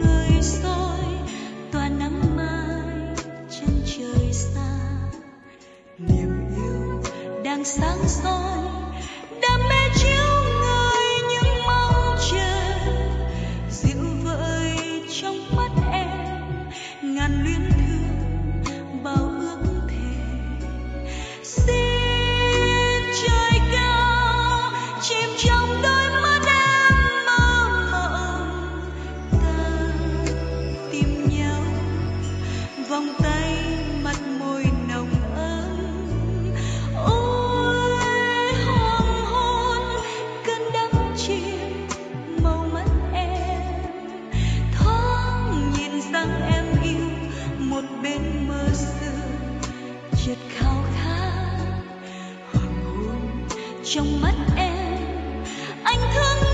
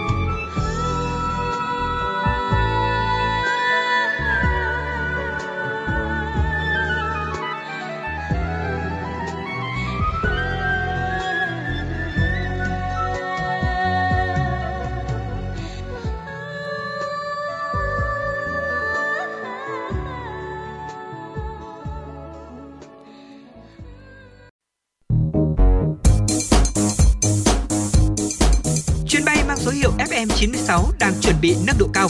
Quý khách hãy thắt dây an toàn, sẵn sàng trải nghiệm những cung bậc cảm xúc cùng FN96. Thưa quý vị, quay trở lại với chương trình của chúng tôi, xin mời quý vị cùng đến với một số thông tin mà phóng viên Thủy Chi mới cập nhật. Tuần phim chào mừng Liên hoan phim Việt Nam lần thứ 22 sẽ diễn ra từ ngày 10 đến 16 tháng 11 tại các thành phố Hà Nội và Đà Nẵng với 26 phim. Sau đó, Liên hoan phim Việt Nam lần thứ 22 năm 2021 diễn ra từ ngày 18 đến 20 tháng 11 tại tỉnh Thừa Thiên Huế với khẩu hiệu xây dựng nền công nghiệp điện ảnh Việt Nam giàu bản sắc dân tộc, hiện đại và nhân văn.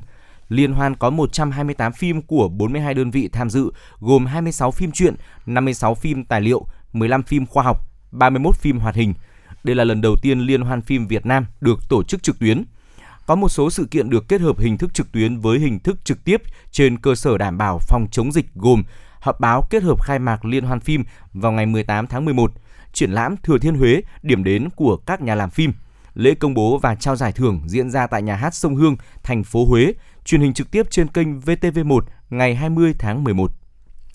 Tại Việt Nam, UNESCO đã vinh danh ba công viên địa chất toàn cầu, đó là Công viên địa chất toàn cầu UNESCO Cao nguyên đá Đồng Văn Hà Giang năm 2010, Công viên địa chất toàn cầu UNESCO Non nước Cao Bằng năm 2000 năm 2018 và Công viên địa chất toàn cầu UNESCO Đắk Nông năm 2020 nhằm giới thiệu những giá trị và nét đẹp đặc trưng của các công viên địa chất toàn cầu UNESCO tại Việt Nam. Bộ Thông tin và Truyền thông phát hành bộ tem công viên địa chất toàn cầu gồm 3 mẫu tem và một block giá mặt 4.000 đồng, 4.000 đồng, 8.000 đồng và 15.000 đồng.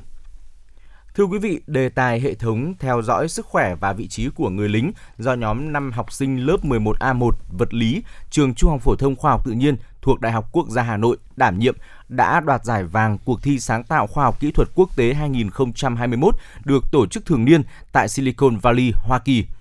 Với mong muốn hỗ trợ việc giám sát sức khỏe cũng như những vấn đề bất thường xảy ra với người lính, giúp cho cơ quan chức năng có thể ứng trợ kịp thời khi cần thiết, nhóm học sinh của trường chuyên khoa học tự nhiên đã nghiên cứu chế tạo thành công một thiết bị cung cấp thông tin chính xác về các chỉ số sinh tồn cơ bản về nhịp tim, nhiệt độ cơ thể, nồng độ oxy trong máu và đồng thời xác định tọa độ, vị trí của người lính. Năm nay, cuộc thi sáng tạo khoa học kỹ thuật quốc tế đã thu hút hơn 2.500 thí sinh và khách mời từ khắp nơi trên thế giới. Liên Sở Giáo dục và Đào tạo Sở Y tế Hà Nội vừa ban hành văn bản hướng dẫn các đơn vị công tác phòng chống dịch COVID-19 khi học sinh trở lại trường học trong điều kiện bình thường mới.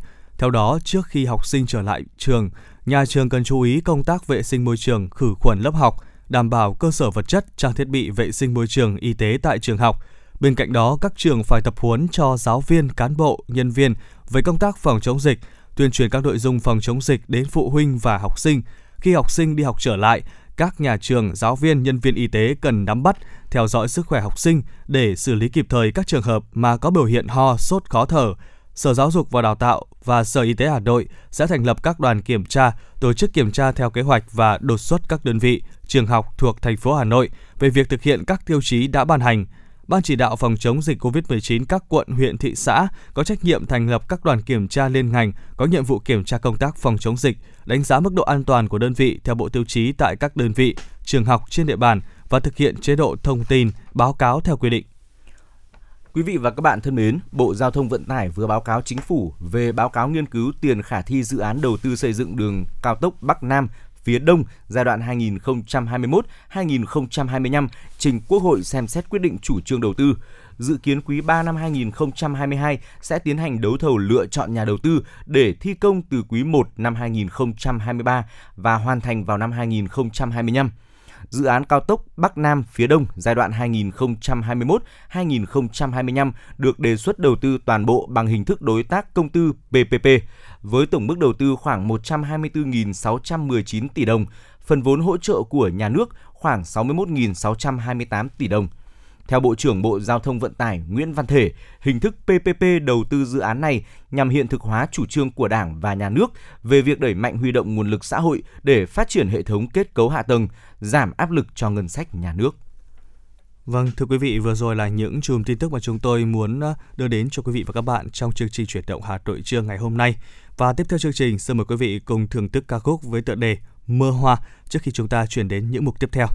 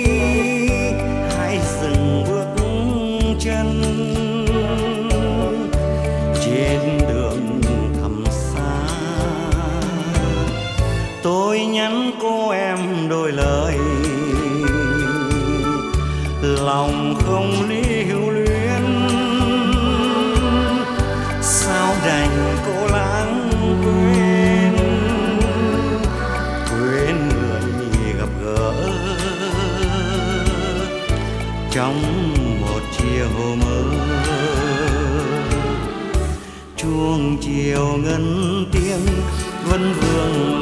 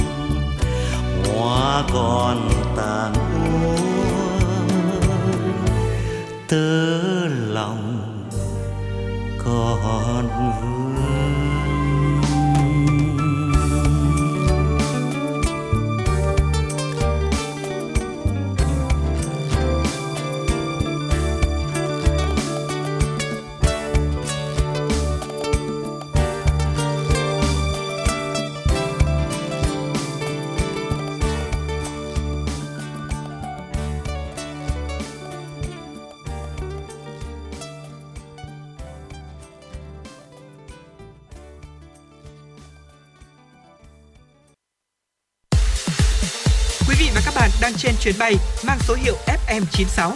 Hãy thư giãn, chúng tôi sẽ cùng bạn trên mọi cung đường. Hãy giữ sóng và tương tác với chúng tôi theo số điện thoại 024 3773 6688. Thưa quý vị thính giả, bảo vệ môi trường đang ngày càng được xã hội quan tâm. Xác định được ý nghĩa và trách nhiệm cho công tác bảo vệ môi trường, thời gian qua, các cấp ngành, đơn vị của thành phố đã triển khai nhiều chương trình hành động thiết thực nhằm huy động sự tham gia tích cực của cộng đồng, chung tay bảo vệ môi trường. Ngay sau đây, mời quý vị thính giả cùng tiếp tục chương trình cùng với MC Lê Thông để cùng trao đổi về chủ đề của tọa đàm chung tay bảo vệ môi trường. Xin mời quý vị cùng lắng nghe. Xin kính chào quý vị và các bạn. Lê Thông rất vui được gặp lại quý vị và các bạn trong chương trình tọa đàm được phát trên sóng của Đài Phát thanh Truyền hình Hà Nội. Quý vị và các bạn thân mến, bảo vệ môi trường là một trong những vấn đề sống còn của nhân loại, là nhân tố bảo đảm sức khỏe và chất lượng cuộc sống của con người, góp phần quan trọng vào việc phát triển kinh tế xã hội, ổn định chính trị, an ninh quốc gia và thúc đẩy kinh tế xã hội của đất nước. Bảo vệ môi trường là quyền lợi và nghĩa vụ của mọi tổ chức, mọi gia đình và của mỗi một người dân. Chính vì vậy, trong thời gian qua, công tác tuyên truyền, vận động nhân dân tham gia bảo vệ môi trường, ứng phó với biến đổi khí hậu đã được Ban Thường trực Ủy ban Mặt trận Tổ quốc và các ngành triển khai trên toàn địa bàn thành phố để có hiệu quả góp phần thực hiện cuộc vận động toàn dân đoàn kết xây dựng đời sống văn hóa gắn với xây dựng nông thôn mới, đô thị văn minh. Đó cũng chính là chủ đề mà chúng tôi muốn đề cập đến trong chương trình tọa đàm chung tay bảo vệ môi trường ngày hôm nay. Trước tiên thì xin được thay mặt cho những người làm chương trình phát thanh của Đài Phát thanh Truyền hình Hà Nội, xin được kính chúc sức khỏe các vị khách mời và chúng tôi cũng xin được trân trọng giới thiệu tham gia chương trình ngày hôm nay. Xin được trân trọng giới thiệu ông Nguyễn Túc, Ủy viên Đoàn Chủ tịch Ủy ban Trung ương Mặt trận Tổ quốc Việt Nam, chủ nhiệm Hội đồng tư vấn về văn hóa xã hội. Xin kính chào bà con nghe đài. Xin được trân trọng giới thiệu ông Nguyễn Sĩ Trường, Phó Chủ tịch Ủy ban Mặt trận Tổ quốc Việt Nam thành phố Hà Nội. Xin kính chào các quý vị thính giả đang nghe đài. Xin được trân trọng giới thiệu ông Nguyễn Khắc Lợi, nguyên Phó Giám đốc Sở Văn hóa Thể thao thành phố Hà Nội. Xin kính chào quý vị khán giả đang nghe đài. Xin được trân trọng giới thiệu bà Đoàn Thị Mai, trưởng ban công tác mặt trận khu dân cư số 12, phường Thịnh Quang, quận Đống Đa. Xin kính chào các quý vị khán giả đang nghe đài. Vâng ạ, một lần nữa xin được cảm ơn các vị khách mời đã tham gia buổi tọa đàm ngày hôm nay của chúng tôi. Câu hỏi đầu tiên xin được dành cho Nguyễn Túc ạ. Vâng thưa ông, là môi trường có ý nghĩa vô cùng quan trọng đối với cuộc sống của chúng ta. Bảo vệ môi trường, như đã nói, cũng chính là bảo vệ sự sống cho mỗi người. Ông có thể chia sẻ cho thính giả của Đài Phát thanh Truyền hình Hà Nội được biết tầm quan trọng của môi trường đối với cuộc sống sinh hoạt hàng ngày của chúng ta. Phải nói rằng rất tâm đắc với Đài Phát thanh và Truyền hình Hà Nội đề ra vấn đề này. Đây là vấn đề rất báo động, không chỉ đối với toàn xã hội, mà đối với mỗi người chúng ta con số về bệnh tật hàng năm do tác động của môi trường đem lại ngày càng tăng. Và đáng làm cho, cho các cơ quan nhà nước chúng ta phải suy nghĩ và mỗi người chúng ta phải có trách nhiệm để đi sâu vào bảo vệ môi trường.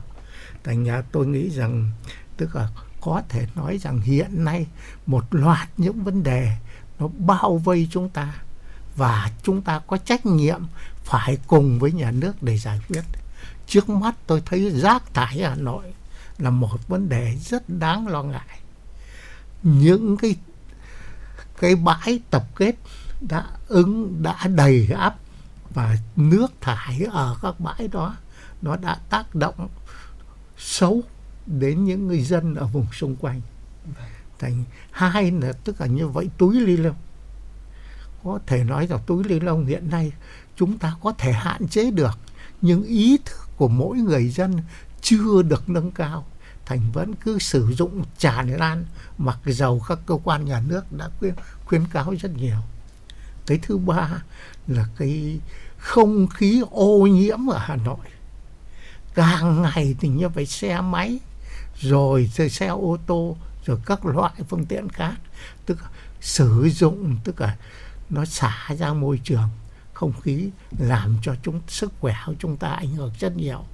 Mặc dầu rằng đã rất nhiều lần tức đề nghị dân sử dụng xe đạp, sử dụng những cái phương tiện khác có thể đi được, nhưng mà dân chúng ta vẫn chưa quan tâm đến đúng đúng mức đến việc này. Vâng ạ, xin cảm ơn những chia sẻ của ông. Có thể thấy là mỗi buổi sáng khi chúng ta thức dậy thì việc lo lắng đầu tiên có thể nói là chất lượng không khí đúng không ạ? Đúng rồi. Chỉ số quan trắc không khí AQI của thành phố Hà Nội à, những ngày này như thế nào, rồi thì thời tiết ra sao và đặc biệt là xung quanh chúng ta môi trường sống của chúng ta có bị ô nhiễm hay không Ừ. nó ảnh hưởng tới cuộc sống sinh hoạt thậm chí là tới việc kinh doanh của những hộ dân thế nào đây cũng là một bài toán mà tôi nghĩ rằng là không chỉ của riêng thành phố Hà Nội đâu mà của rất nhiều những thành phố lớn khác của nước ta cũng đang gặp phải Ờ, và xin được cảm ơn những chia sẻ vừa rồi của ông Nguyễn Túc ạ. Thưa ông Nguyễn Sĩ Trường, được biết thì Mặt trận Tổ quốc Việt Nam có vai trò tích cực trong công tác bảo vệ môi trường.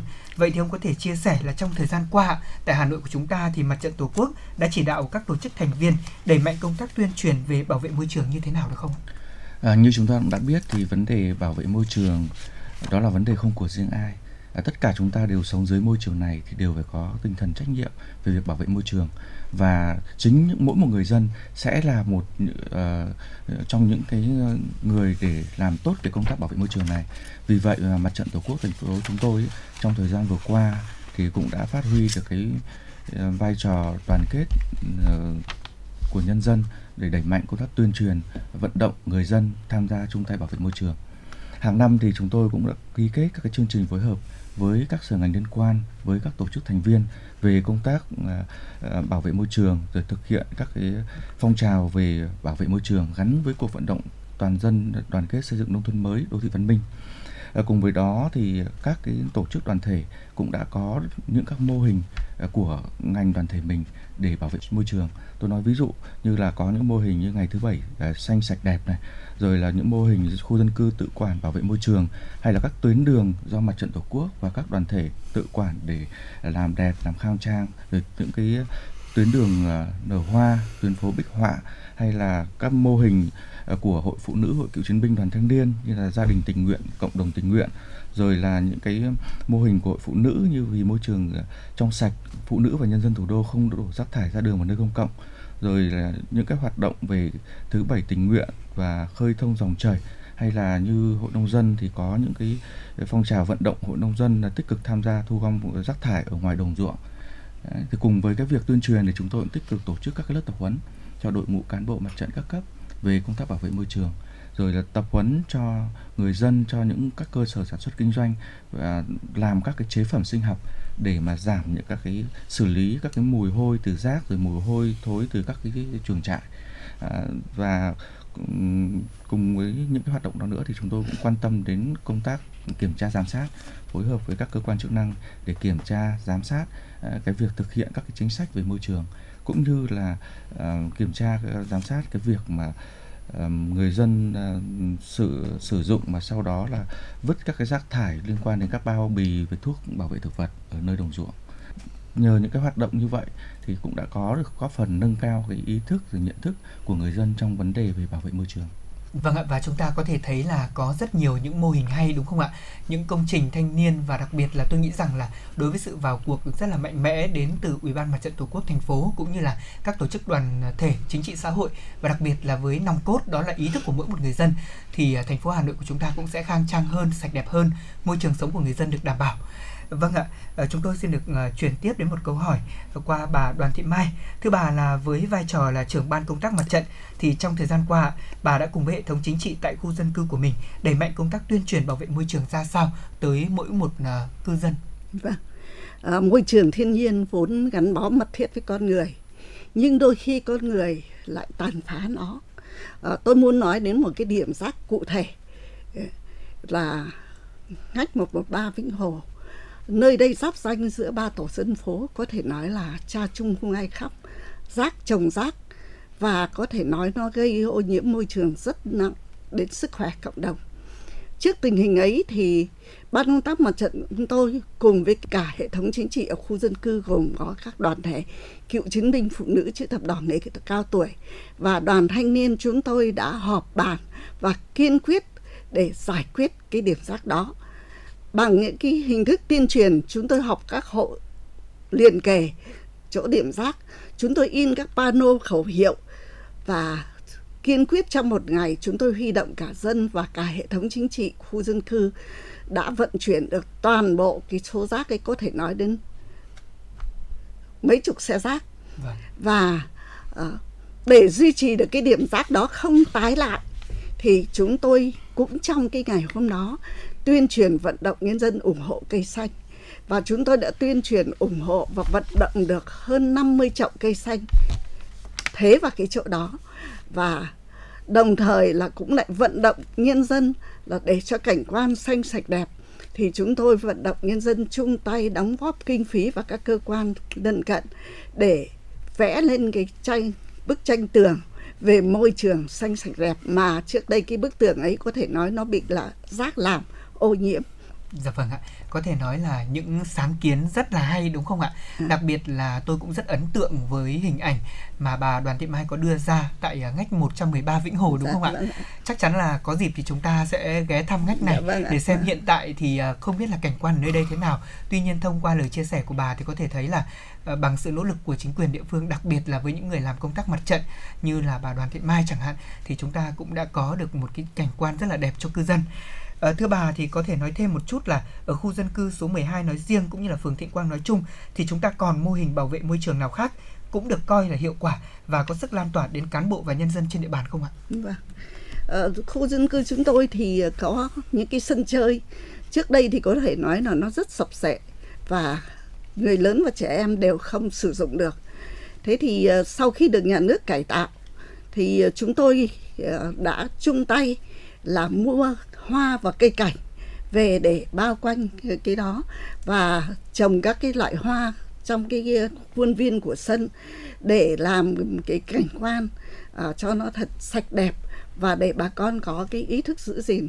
Nhưng mà trước khi để mà đi được những cái sân xanh sạch đẹp ấy thì họ trước kia là họ lấn sân để kinh doanh buôn bán hàng quán lò than rồi là quần áo phơi vân vân.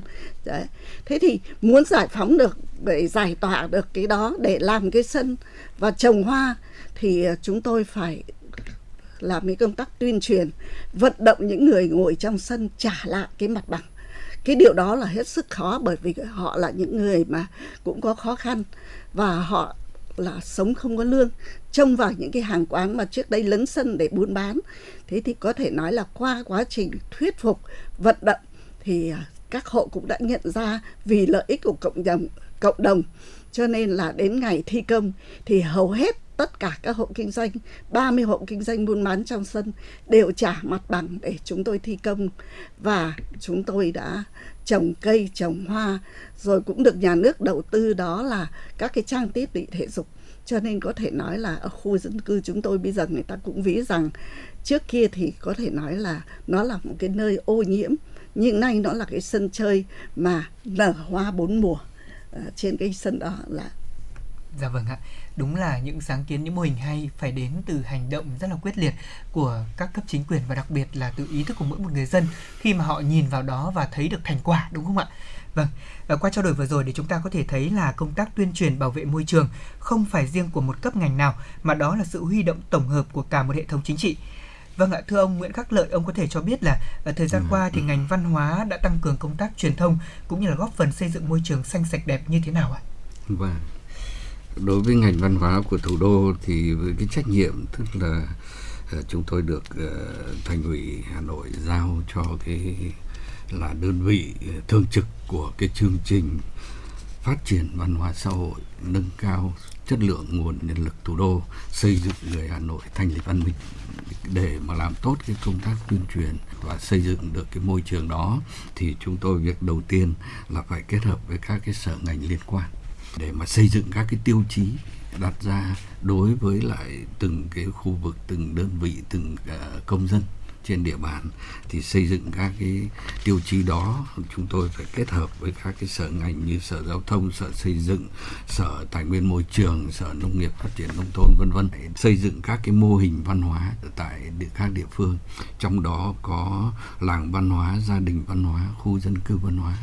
Tất cả những cái mô hình văn hóa đó trong cái nội dung của nó đã, đã bao hàm những cái nội dung đặc biệt quan tâm đến vấn đề là làm xanh sạch đẹp môi trường và giữ gìn cái môi trường bởi cái rõ ràng, tức là khi anh đã xây dựng được một cái môi trường văn minh thì trong đó, con người với tư cách làm chủ cái môi trường đó cũng sẽ là có cái, chịu cái sự tác động và sẽ có tác động trở lại để thực hiện cho cái môi trường ngày càng tốt đẹp hơn.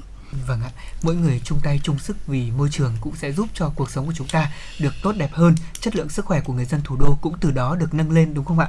Và xin được tiếp tục chương trình cùng với ờ, những câu hỏi ờ, dành cho vị khách mời tiếp theo của chương trình ngày hôm nay, đó là ông Nguyễn Sĩ Trường. Thưa ông là trong quá trình triển khai công tác bảo vệ môi trường thì Mặt trận Tổ quốc thành phố Hà Nội có gặp khó khăn vướng mắc như thế nào ạ? Và để môi trường của thủ đô thêm xanh sạch đẹp thì ông có ý kiến cũng như là kiến nghị gì với thành phố và các cơ quan chức năng hay không ạ? Vâng, bên cạnh uh, những cái thuận lợi trong cái việc mà tuyên truyền vận động nhân dân để chung tay bảo vệ môi trường thì trong quá trình thực hiện thì chúng tôi cũng gặp một số những khó khăn. À, thứ nhất đó là việc mà ý thức của một bộ phận người dân rồi các cái cơ sở sản xuất kinh doanh trong vấn đề bảo vệ môi trường. À, người dân thì muốn là mình được sống sạch sẽ, trong nhà mình sạch sẽ, nhưng mà cái rác mang ra thì vứt ngay ra ngoài đường đó hay là để đẩy sang nhà bên cạnh nhà hàng xóm xong rồi hoặc là có người đi đá nó ra ừ. thế là dù rằng có bao nhiêu chị lao công vất vả quét rác quét xong quay lại đó lại bẩn ừ. đấy là cái vấn đề mà ý thức của một số người dân đó như vậy hay là bây giờ cái việc mà À, vận động các à, tổ chức tôn giáo tham gia bảo vệ môi trường thì hiện nay ở các cơ sở tôn giáo thực hiện rất là tốt. Ừ. và thậm chí là à, ở ngay cả trong các nhà chùa thì có những cái mô hình như là chùa xanh. Và vận động là những người đến đó thì hạn chế đốt vàng mã thôi. Nhưng nhiều người là đốt rất nhiều. Thậm chí là ở gia đình mình cũng đốt rất là nhiều vàng mã. Cái điều đó cũng ảnh hưởng đến môi trường. Hay là một số cơ sở sản xuất kinh doanh thì vì cái mục đích lợi nhuận của mình rồi họ vô tư xả cái rác thải ô nhiễm ra ngoài ngoài môi trường nước thải ra dòng sông vân vân. Thì đấy là một cái trong những cái rất là khó khăn. Hay thứ hai nữa đó là bây giờ để tuyên truyền được người dân thì cần phải lực lượng cán bộ. Mà hiện nay thì nhiệm vụ của các cán bộ cơ sở thì phải nói là ngày càng nhiều. Và số lượng thì ngày càng ít đi. Thì chúng tôi mong muốn rằng với nhiều những cái giải pháp đồng bộ thì môi trường sống của Hà Nội chúng ta nói riêng cũng như của cả nước chúng ta nói chung nó sẽ ngày càng được tốt hơn. Vâng ạ.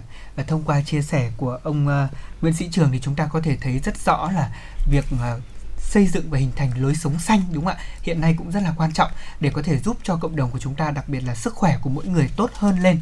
Xin cảm ơn những chia sẻ của ông. À, thế còn đối với bà Đoàn Thị Mai ở khu dân cư của bà thì chúng ta gặp những khó khăn như thế nào và bà có đề xuất kiến nghị gì để có thể cải thiện chất lượng môi trường của thành phố ạ? Vâng Cái khó khăn thứ nhất mà cũng không phải chỉ riêng khu dân cư chúng tôi mà có thể nói là cả nước. Đó là ý thức của người dân. Một số người dân chưa được nâng cao. Họ sạch nhà nhưng không sạch phố. Rác thì ghê đấy. Là nhà mình sạch thì mang ra cầu thang. Chúng tôi là nhà tập thể cao tầng. Cho nên nó có một cái cầu thang chung. Thì họ cứ mang ra đó họ vứt. Thế thì cái đó là có thể nói là ý thức người dân là không được chưa được nâng cao.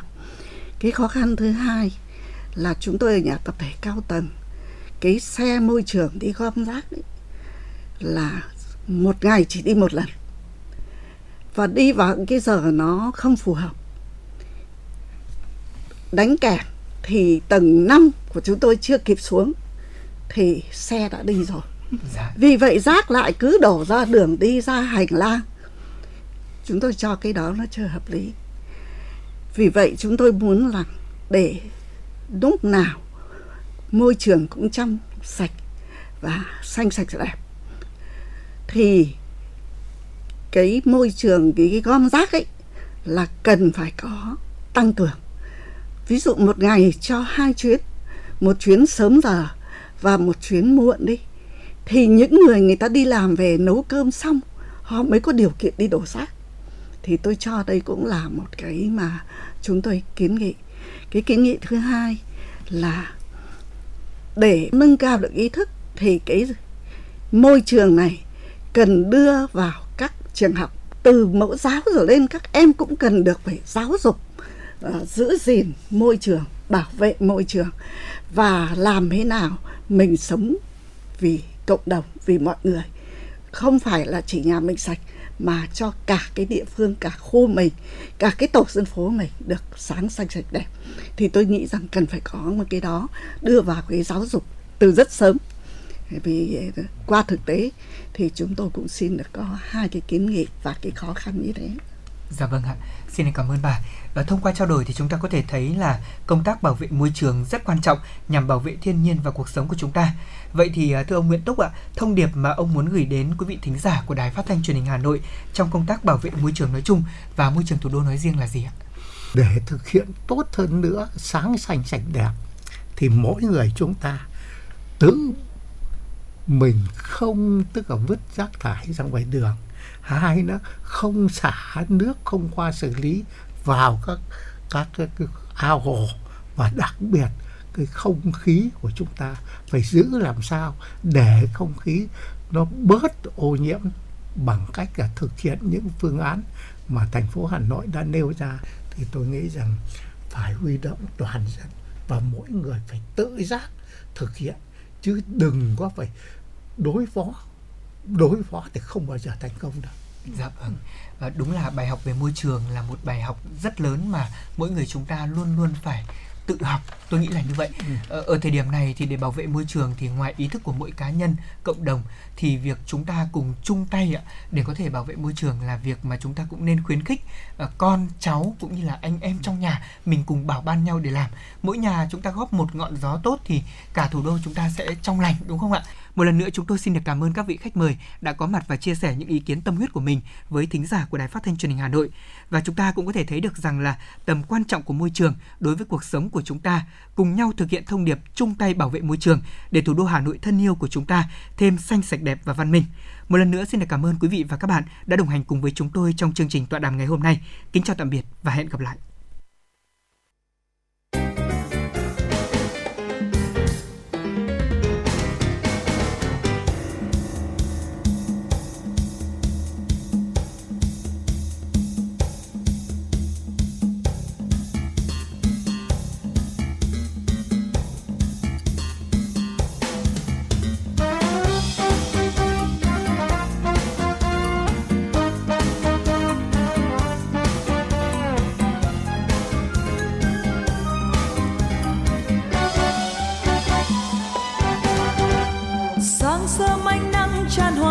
Trong tim em.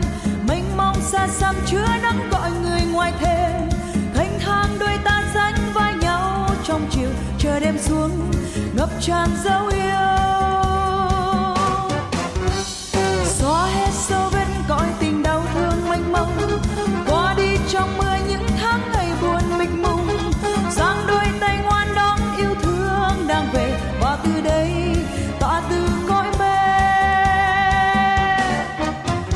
Trôi qua trong bình